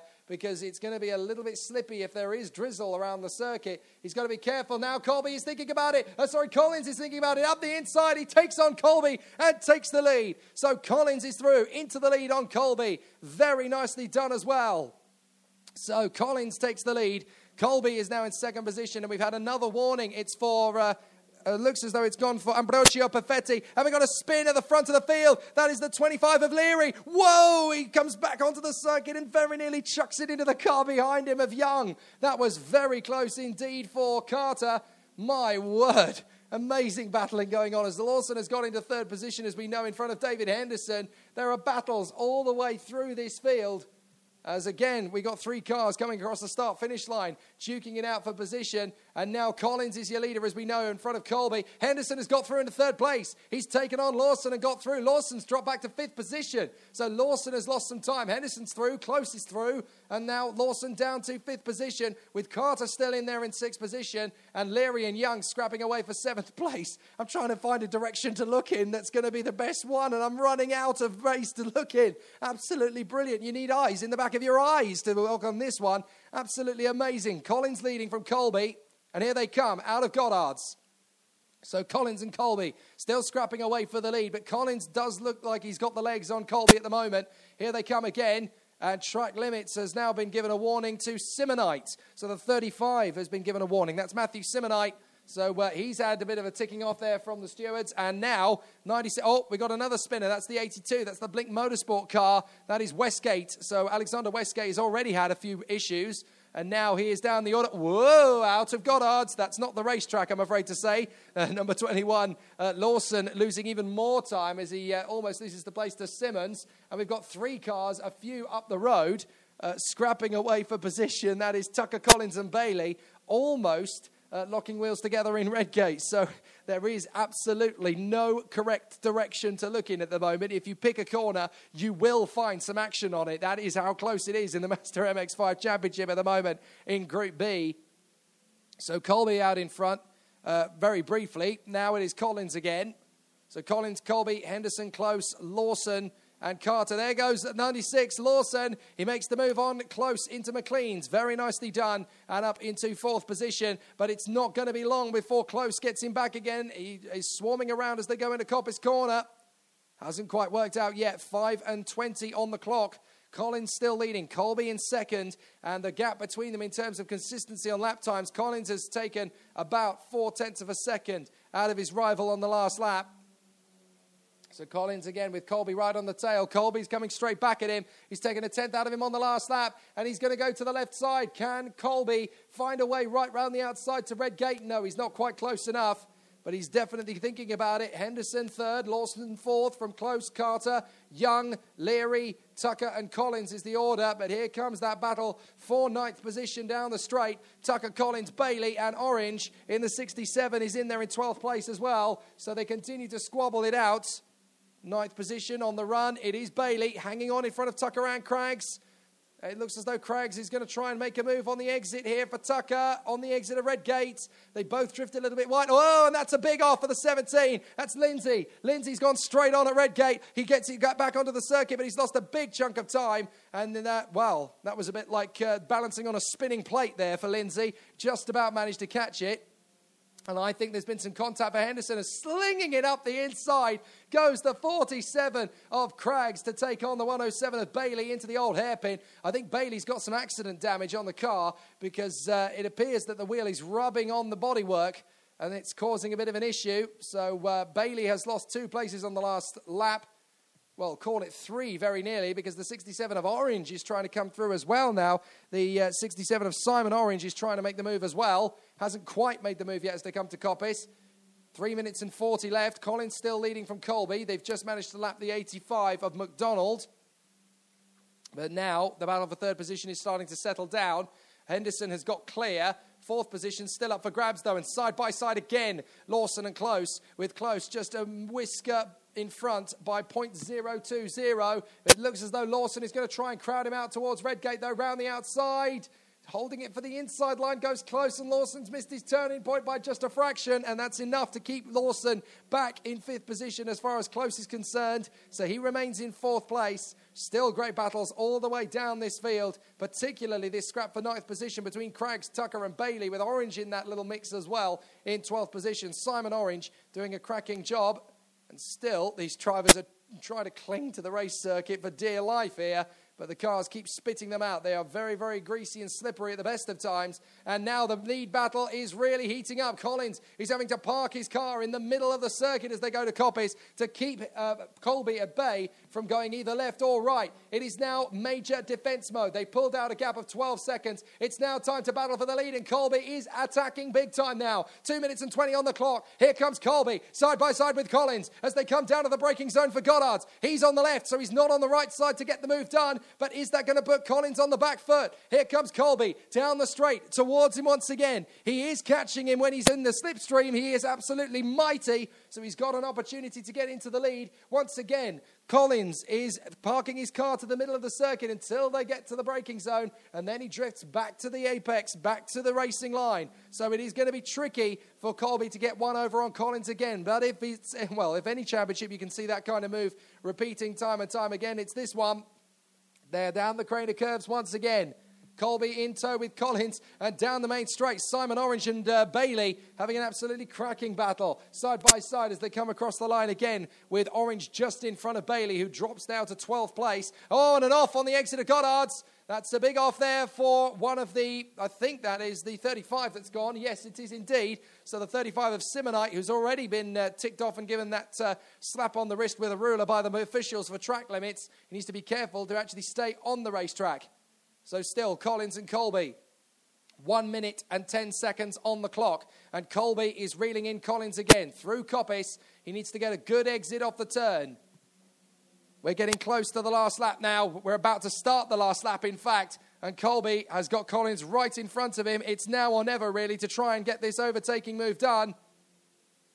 Down towards Goddard's once again to start the final lap. Collins is tentative under braking. He's going to get a lot of curb on the exit, and he's not quite as fast off the exit of the turn as Colby. Here comes Colby. He is reeling him in once more. Down to Redgate. Collins parks his car to the inside line. Colby tries for the inside, can't get there, goes for the outside line. He's going to try and beat him to the braking zone. He's going to hold it round the outside of Redgate. Collins is going to be very tight to the inside, and it's going to be the run down to the old hairpin through the Craner curves that really dictates how this race is going to play. We're on the last lap, and Colby is trying to reel in Collins, but Collins has been masterful in defense of this race. Colby has set his personal best on 127.680, and it's three wide on the main straight. Absolutely amazing battle going on for 12th place here between Lawson, Collins, and Bailey, and two cars have been given a five second penalty for track limits. Now, that is Westgate. The 82, he's been given a penalty, and so too has Perfetti. So it's not one of the leaders, but there is still battles all the way through this field. So where are Collins and Colby on the circuit? They are up towards Coppice for the last time. And it looks to me as though they're going to get a slower car in front. But Collins has been almighty on this last lap. He's been able to put a qualifying lap in. And that is Colby running out of opportunities here. I think he's too far back. He's not going to get this. Collins is going to take the victory here. Colby has done everything he can. But it is going to be the five of Richard Collins from seventh on the grid. He's going to come through to take the victory. Out of the final turn, Richard Collins is going to be the winner. Brilliant drive, brilliant race, brilliant victory. Fantastic for Richard Collins. That was a mighty effort to keep Colby at bay. Hand out of the car, and he acknowledges his rival in battle there, Colby in second place. And third position, he's going to go to Close. How about that? He waited till the end, and Michael Close gets that third position. So amazing battle all the way to the death then for. Step into the world of power, loyalty, and luck. I'm gonna make him an offer he can't refuse. With family, cannolis, and spins mean everything. Now, you wanna get mixed up in the family business. Introducing The Godfather at ChumbaCasino.com. Test your luck in the shadowy world of The Godfather slot. Someday, I will call upon you to do a service for me. Play The Godfather now at ChumbaCasino.com. Welcome to the family. VGW Group. No purchase necessary. Void where prohibited by law. See terms and conditions. 18 plus. Hey guys, it is Ryan. I'm not sure if you know this about me, but I'm a bit of a fun fanatic when I can. I like to work, but I like fun too. It's a thing. And now the truth is out there. I can tell you about my favorite place to have fun. Chumba Casino. They have hundreds of social casino style games to choose from with new games released each week. You can play for free anytime, anywhere and each day brings a new chance to collect daily bonuses. So join me in the fun. Sign up now at ChumbaCasino.com. No purchase necessary. VGW Group. Void were prohibited by law. See terms and conditions. 18 plus. Richard Collins, Graham Colby, and Michael Close. Absolutely astonishing. Once again, action, drama, and death-defying racing skills. Thy name is Mazda MX-5 Championship on the BRSCC. Once again, they entertain us royally in only the way that a Mazda MX-5 grid knows how. Absolutely fantastic. Race Day Live on Downforce Radio. He's tapping out a message on his back bumper in Braille, and that message is get the hell out of my way. I want my lead back. Stay tuned. More great races coming up on Downforce Radio. For all the best oval racing news and features, Stock Car Magazine has everything you need. Featuring the latest pictures and results for BriSCA Formula 1, V8 Hot Stocks, Formula 2, National Saloon Stock Cars, Mini Stocks, and more, including interviews with world champions, top drivers, and racing legends. What to watch and where to go for the country's top oval racing action, all inside Stock Car Magazine, £4.80 every month. Plus, full length DVDs of all BriSCA Formula One events available trackside at any BriSCA F1 race meeting. Head to facebook.com forward slash Stock Car Magazine for more details. Stock Car Magazine, proudly presenting BriSCA at its best. Stopwatch Hospitality are specialists in behind the scenes motorsport hospitality. Enjoy private viewing locations at Silverstone, Brands Hatch, and Donington Park. Our packages start from just £20 per person. That's right, just £20 per person. With a wide variety of services for race events, track and test days, driving experiences, birthdays, and F1 parties. With Stopwatch Hospitality, everything's arranged except the result.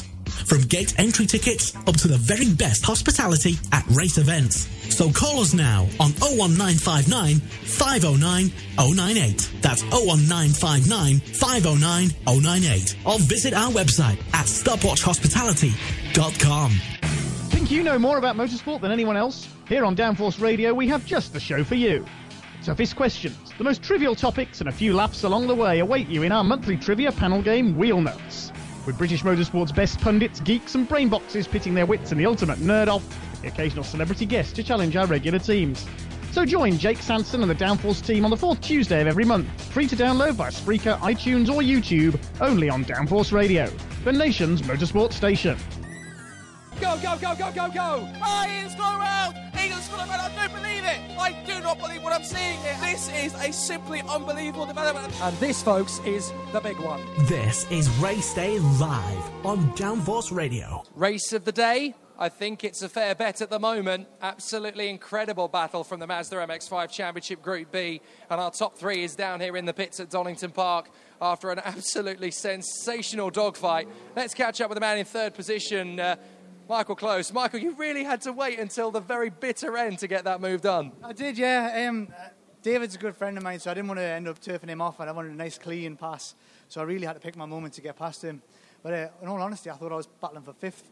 So it was really nice to get uh, pushed into third place when I was when I come into the, the paddock. Absolutely fantastic battle, and that obviously sets things up very nicely for tomorrow as well. Yeah, it'll be my first ever A race. I'm, I'm absolutely chuffed to bits. Honestly, I can't tell you how happy I am. Really am. Good job, mate. Well done. Thank you very much. Cheers.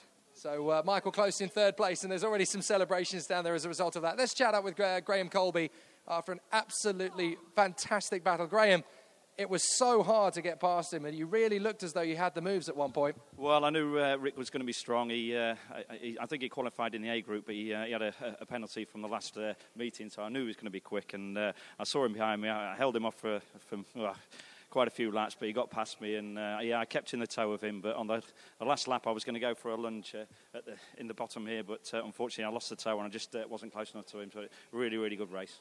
How much grip is there on the outside at Redgate? Because you seem to favour that positioning at the moment. Well, it, uh, it, seems to work for me out there, so uh, if there's grip, I'll go there. Fantastic, mate. Good job. Lovely, thank you. Well, after an absolutely cracking battle, it's Richard Collins. What an amazing race. What an amazing battle. That was just epic. I really, really enjoyed that. And as Graham said, uh, well, thanks very much for the racing to start with because it was just good fun all the way through. Nearly clean, uh, a couple of knocks, uh, trying to battle my way through to get just behind Graham. But uh, once we were towing each other and whatnot, it was just good fun all the way. And an absolutely cracking race. That sets things up perfectly for tomorrow when you'll be in the A race. Yeah, well, hopefully. Uh, I'm looking forward to that. Uh, it's going to be a little, little, bit more difficult in the A, I would imagine, but uh, look forward to tomorrow. And of course, the car seems to be absolutely on song. You seem to be really, really strong in the draft today. Yeah, it's uh, it's nice when I was watching Graham and obviously looking for his any weak points that he might have, and I'd sort of worked out where he was a little bit weak, which was going into Redgate, which is obviously where I took him. But then in the meantime, he'd worked out where I was weak, and he kept on coming back at me. So it was a bit of uh, you know a bit of cat and mouse all the way through. Fantastic job, Richard. Fantastic victory. Well done. Thank you very much. So really, really close quarters action there from the Mazda MX-5 Championship. Again, they're so good at this. They always put on a spectacular show, and it really is exciting to see. And if you thought that was all you're getting from uh, BRSCC Saturday on finals day at Donington Park, think again. The Mighty Minis are on track next, and uh, well, you might need a bit of an energy shot just to keep up with it. And the Mighty Minis have been absolutely fantastic all season long. Both championships up for grabs there as well. With the uh, Mighty Minis cha- uh, Manty Minis Championship coming down to the wire between uh, Liam Sullivan and Braden Fletcher. The Super Mighty Minis, uh, just four points separating Scott Kendall and Jamie White. So there's a lot to play for coming into this one, and there's a lot of drivers out there who feel they've got what it takes to get the job done. So plenty of action right around the corner. The Super Mighty Minis are making their way round the warm up lap.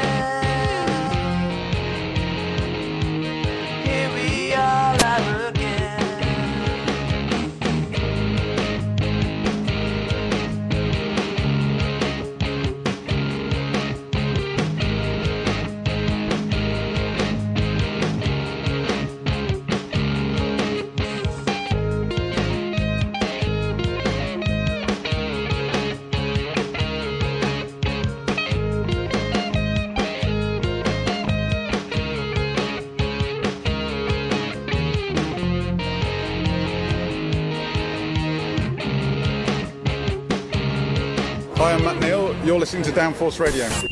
R-A-D-I-O. Downforce Radio. This is Race Day Live.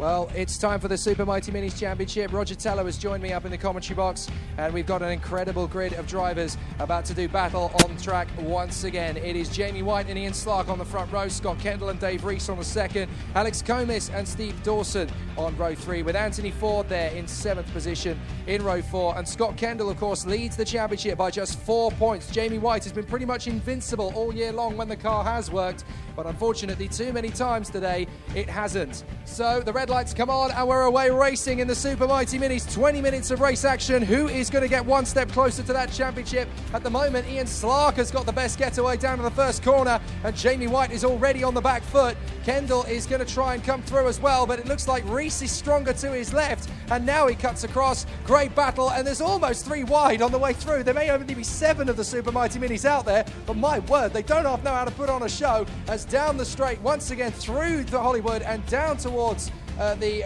Craner curves, it looks as though White has actually been able to get himself back into position in front of Slark. Slark has dropped back into third position, so that leaves the championship battlers, White and Kendall, doing an absolutely cracking job out in front. So it is them first and second. White in front of Kendall. Slark is there in third. So uh, despite that uh, quick start from Ian Slark, they have already got rid of their opponents, at least for the moment. Ian Slark won't like being dropped back down the order, though. So through they come, up towards McLean's, and then through up to Coppice Corner, up the climb, and this is where we're going to start seeing our first proper slipstreaming manoeuvres. Third position is up for grabs as Reese goes up the inside, trying to make the move on Ian Slark, and that is delaying the battle for third position as they try and chase after White and Kendall, but those two are away and clear.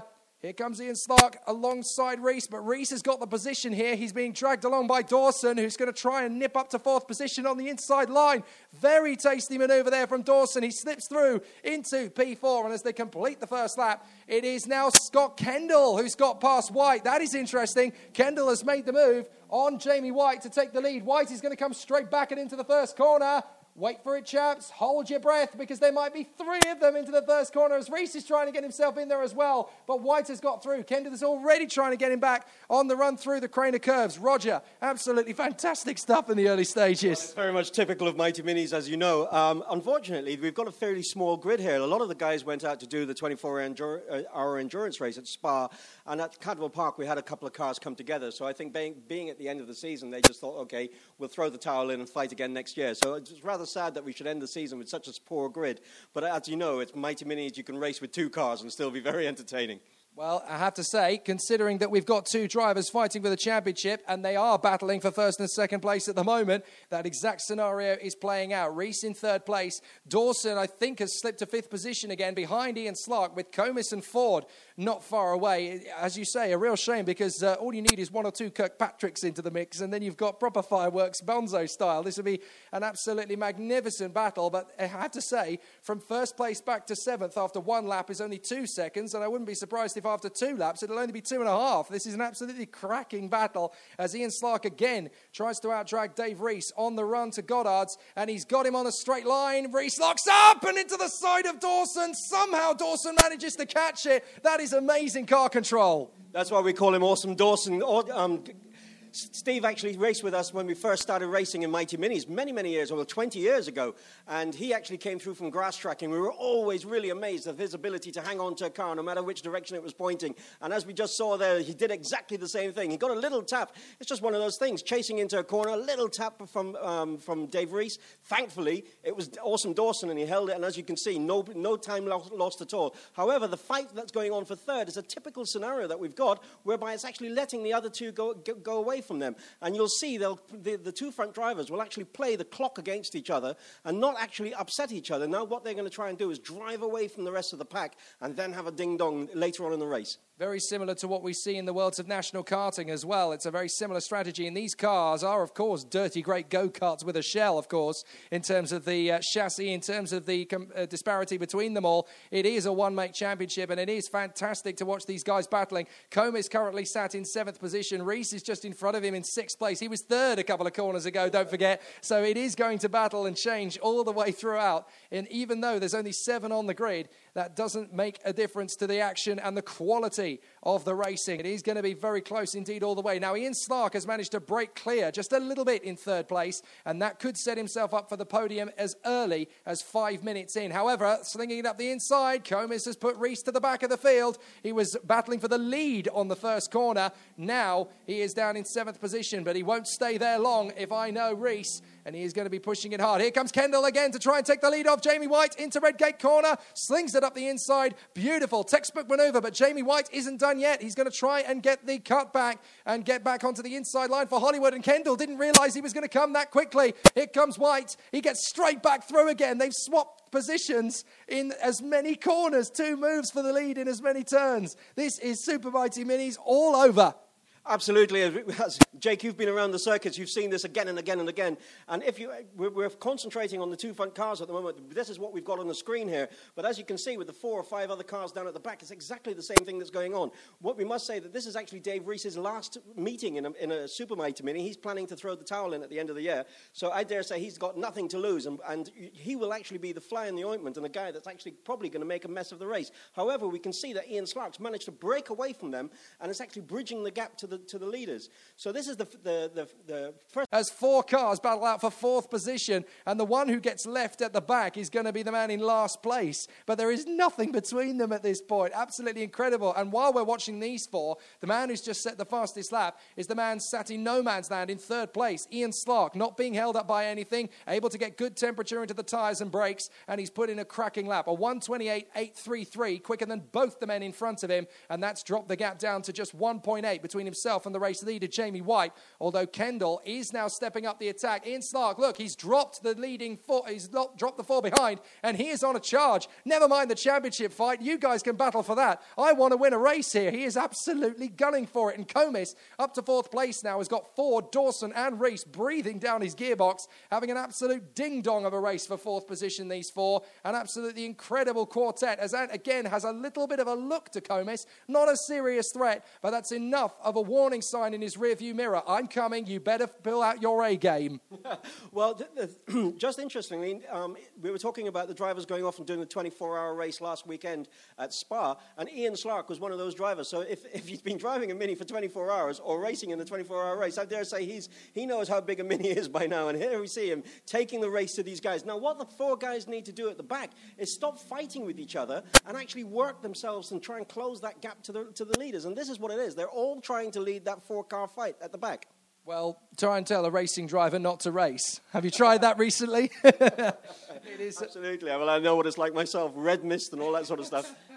These guys having an absolutely incredible scrap towards the back of this race, but uh, they're battling for the last four positions in the race, and that is worth fourth position in this one, and it is still incredibly close. The top three, meanwhile, are tightening up. And it is all because of the incredible pace of Ian Slark. He's done it again on a 128.7 compared to the two guys in front of him on 129.6s. Slark is absolutely gunning for them now. He has absolutely dropped the hammer and he is chasing after these two. This is the man to watch the 15 Ian Slark in third position. Never mind the two drivers battling for the championship. Look in your rearview mirrors, boys, because this guy is not interested in winning a championship. He knows he can't. He's too far back to get that done. What he has got in mind, though, is ending the season on a high, and he's only interested in one thing, and that's the top step.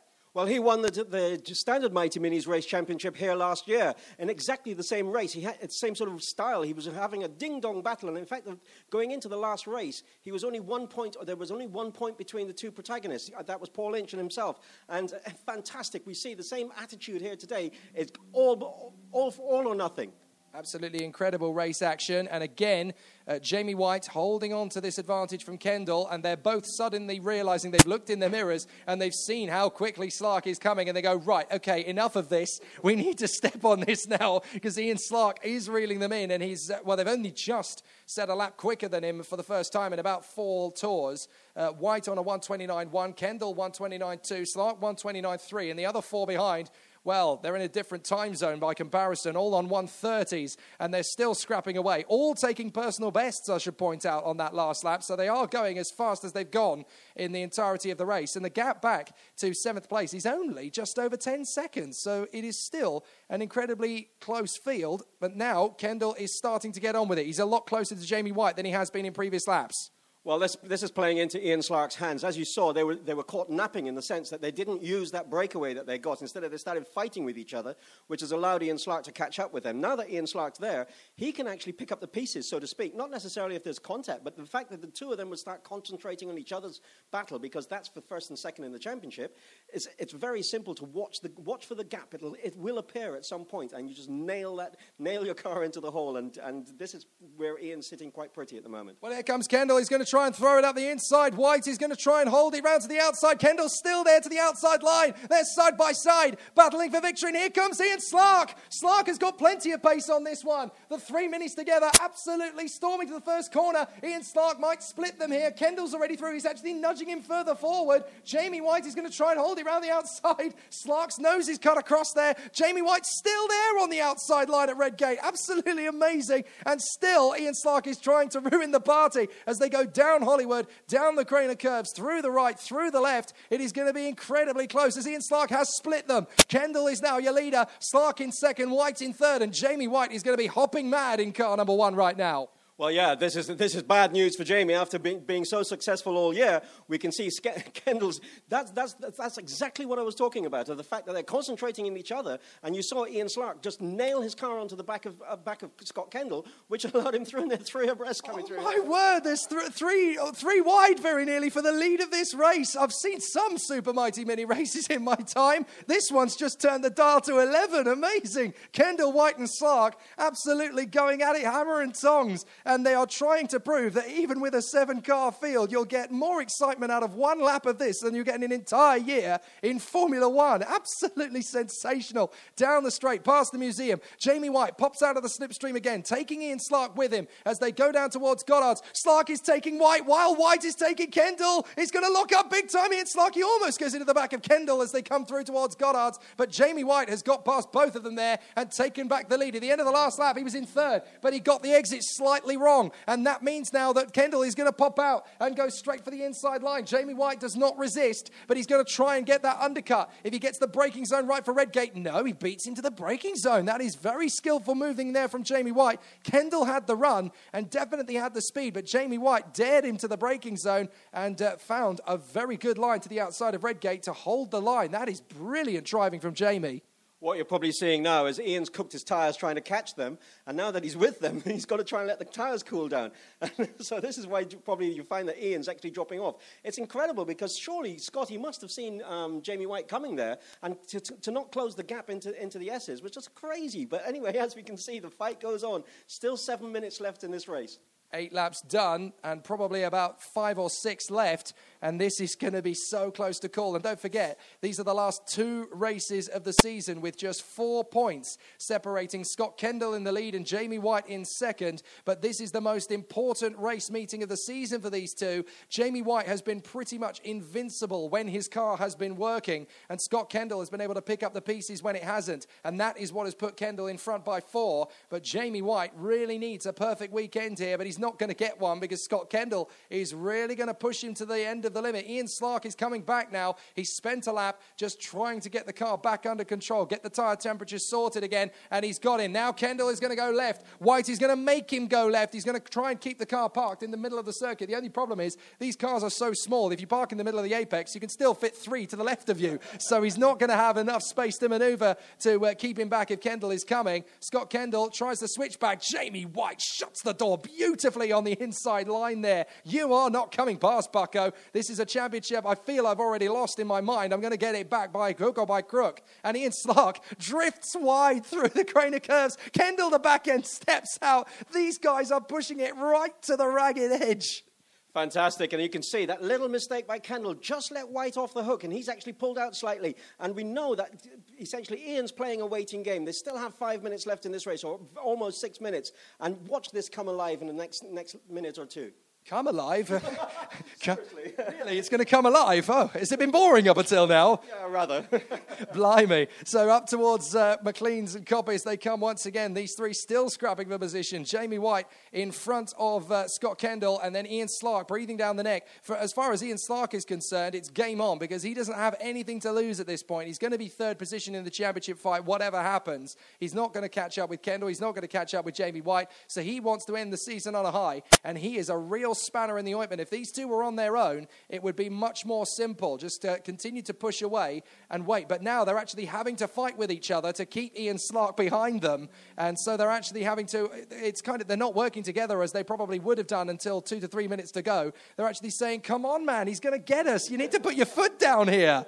Exactly, no slouching and waiting for the, for, for the end game. This is fight on, and, and we can see it will settle back down. You can see Scotty Kendall's close back up onto the Jamie, Jamie White there, going through Redgate. But Jamie White's holding him off down the Craner curves, and it look, does, does look as though Ian will come back into play if- any time shortly. But the four car race that we see going on in the back is still led by Alex Comis, a winner here um, a couple of years ago in the dark, in the wet. So Alex knows the circuit quite well, and it doesn't, it's no surprise to see him at the front of that little quartet having a right old ding dong. Oh, Dawson and Ford almost banging wheels on the run down the Craner curves. One of the toughest parts of the circuit to go wheel to wheel, and they both hang on to it. Dawson now popping up into fifth position in front of Ant Ford, and then seventh position is car number seven right now. It's Reese, Dave Reese, still there in seventh place, trying to hang on to the battle, but these, these four are covered by just over a second, and there is an absolute disparity between them. Again, a massive four wheel drift there for Dawson mid corner, and somehow he catches it without losing time on momentum, and that's actually brought him a tiny bit closer to Comis. Maybe everyone should try it. Well, as you go back to the front now, you can see this fight that Ian Slark is actually upsetting Scotty so badly now that Jamie White's managing to get away. Exactly what Scotty doesn't need. However, um, being that the fact that Ian Slark's got the fastest lap, they still go into the next race tomorrow if they finish like this with Scotty leading, with Jamie White having to fight for it. But so it's still game on. Absolutely incredible. Two battles at two ends of the grid, and Comis again trying to shut the door firmly on Dawson. Meanwhile, Slarky has caught right up to the tail of White and Kendall, who again tighten up at the front. Ford is now taking on Dawson. This couldn't be better scripted for us up here in the commentary box or for you guys in the spectator stands because we might have seen two guys spend most of the time just running away and then having two minutes worth of action. Now we're going to get the full 20 because Ian Slark is reeling them in big time and making them work for it. Come on, we don't want a decent uh, race finish. We want a glorious one. So let's push it all the way to the death. Absolutely incredible stuff so far, and uh, absolutely magic result is in the offing here as Dawson again uses plenty of curb to the inside of the Craners, and Ford is trying to chuck it up to the inside of the old hairpin. Dawson has to back out of it, and Ford is through into fifth position, drifts a little bit wide. Dawson still there in sixth position and still has speed and momentum, so he could get it back again fairly soon, but it is going to be so close in this battle. How many more moves? Can we see in this race? Genuinely, genuinely astonished at the quality. This is the race that just keeps on giving here at Donington Park. Super Mighty Minis are exciting at the best of times. This one has just gone nuclear. Absolutely amazing. And down to the Goddard's S's once again come our three leaders White, Kendall, and Slark still scrapping away. And Slark has tightened up the gap once again down to about half a second between first and third. There is nothing to choose between them. We go into the final two two minutes of the race, two laps to go. And again, Kendall is going to need to find something special to take on White into the apex of the corner. He tightens up for the inside line. Slark is still there with him in third position. The battle for fourth is incredible still. Comis Ford, Dawson, Reese, and they are one uh, st- line astern as they come through. Reese pops out, Ford pops out to the left. They both go the same way around, trying to go around the outside into Redgate. And you could cover all four cars with a blanket right now and probably still have room for maneuver. They are that close. Absolutely magnificent battling in this one. Out of Hollywood, down the Craner curves, come the battle for fourth position.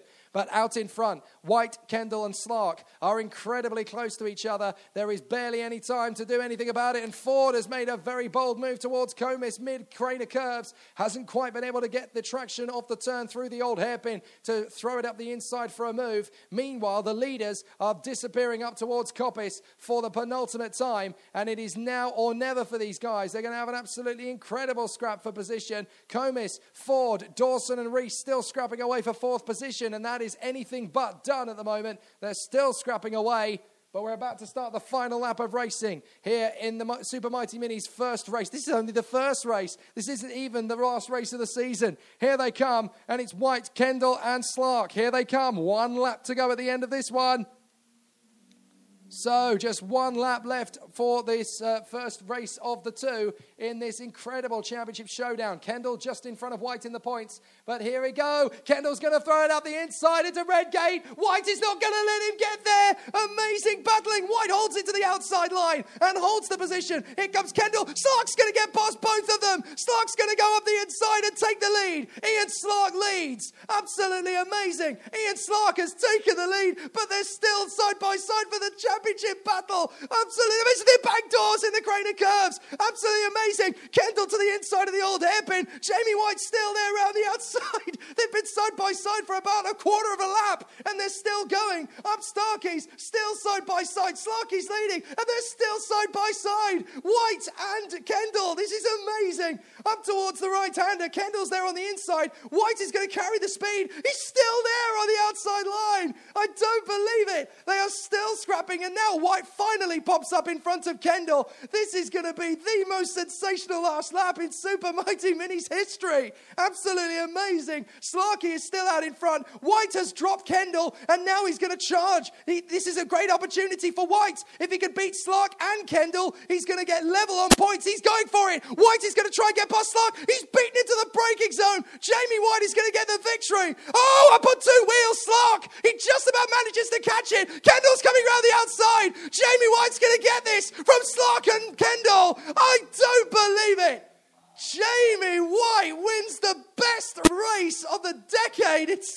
19 minutes. And there's drama in the four cars behind too. Here they come. Ford's drifted out wide. Comis is going to get him for the line. Comis is going to get him. Just, just gets there for fourth place.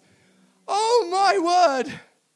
I've commentated on some races in some far flung cor- corners of the globe. That one has just beaten everything. Absolutely amazing. Easily the race of 2015. I charge you to find a better motorsport race in any form of motor racing anywhere on the planet. That was absolutely sensational right the way to the finish.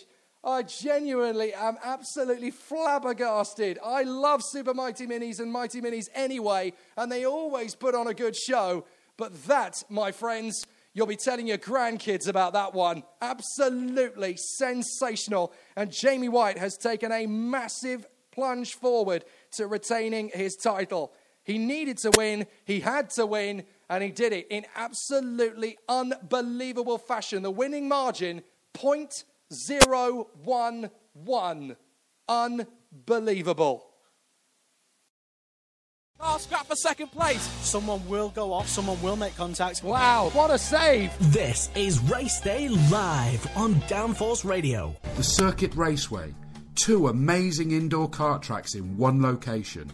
Book now for the corporate events, stag and hen parties, kids groups, and even those wanting to race a Grand Prix. Arrive and drive sessions from just £13 for 15 minutes, or Grand Prix for groups from £35 per driver. Find us at Engineers Park on Babbage Road, Sandycroft in Flintshire, with an easy access to Liverpool, Manchester, Warrington, Cheshire, and Shropshire. So come race with us or see if you can smash our lap record. Call now on 01244 531 652 or log on to thecircuit.co.uk. The Circuit Raceway, 900 metres of pure fun. Mission Motorsport is run by veterans, serving officers, and motorsport professionals.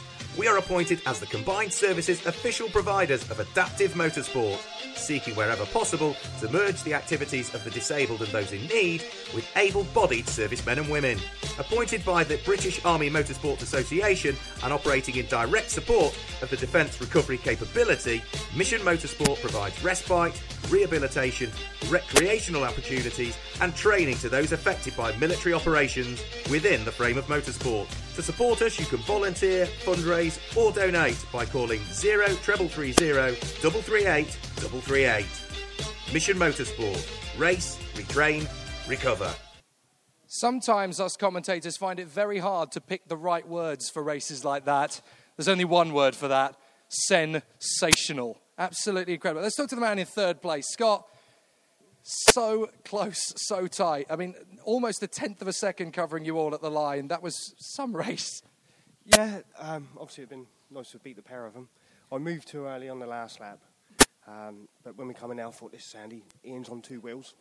We might get round him, but no, he seemed to come back across the circuit in my way. But no, we um, obviously for tomorrow we've got it all to do again, and uh, we'll see if we can do any better on the championship. Well, that is an incredible thriller to set us up into the last race of the year. I mean, what can you do to beat them now? Oh, I don't know.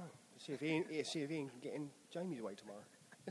Well, fantastic drive, Scott. Well done for third position anyway. Yeah, thank you very much. Well, uh, Ian, I have to say, they could have had it a lot easier today because they've got a championship on the line, but uh, you like to throw a spanner in the ointment every now and then. Yeah, it's a very si- difficult situation. You don't want to get in their way too much, but there's a race to win, isn't there? Well, absolutely fantastic, and you very nearly won the whole thing there. It was uh, just Jamie's incredible line that got the job done. I think he had the, he had the, the line into the chicane, but then he cooked it. And if I hadn't gone on two wheels, I'd have got the traction to get out of it on time. But he's quick, isn't he?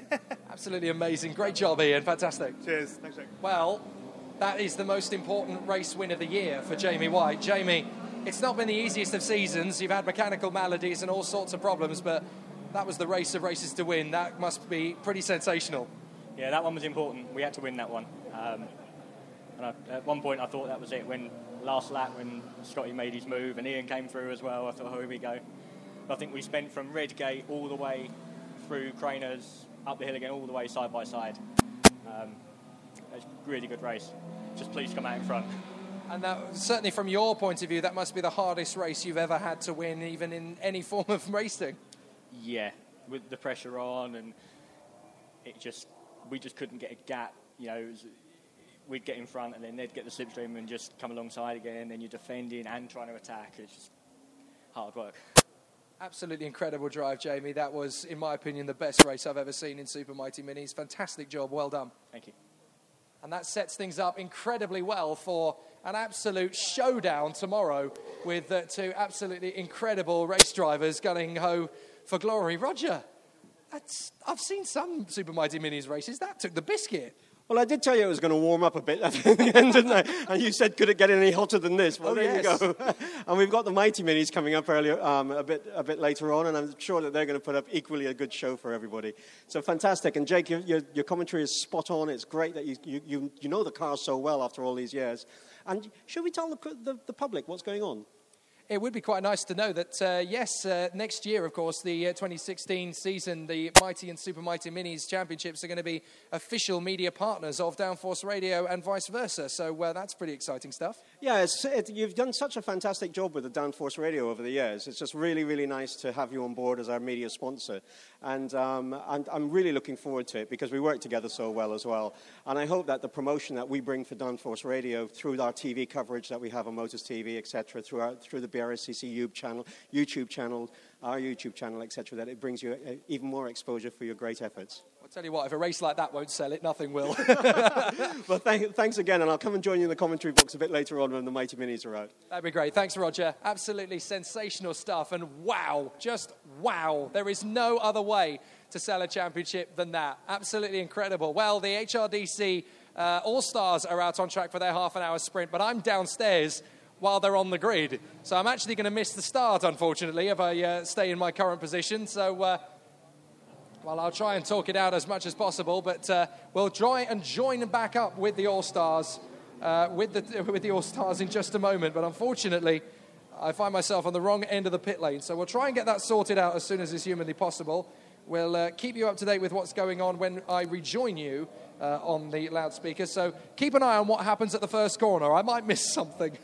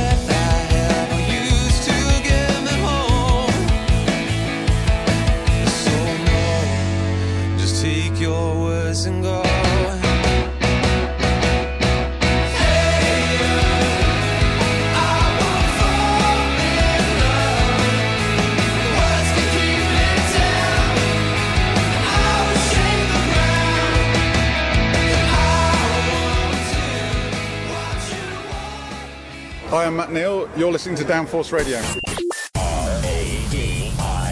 Downforce Radio. This is Race Day Live.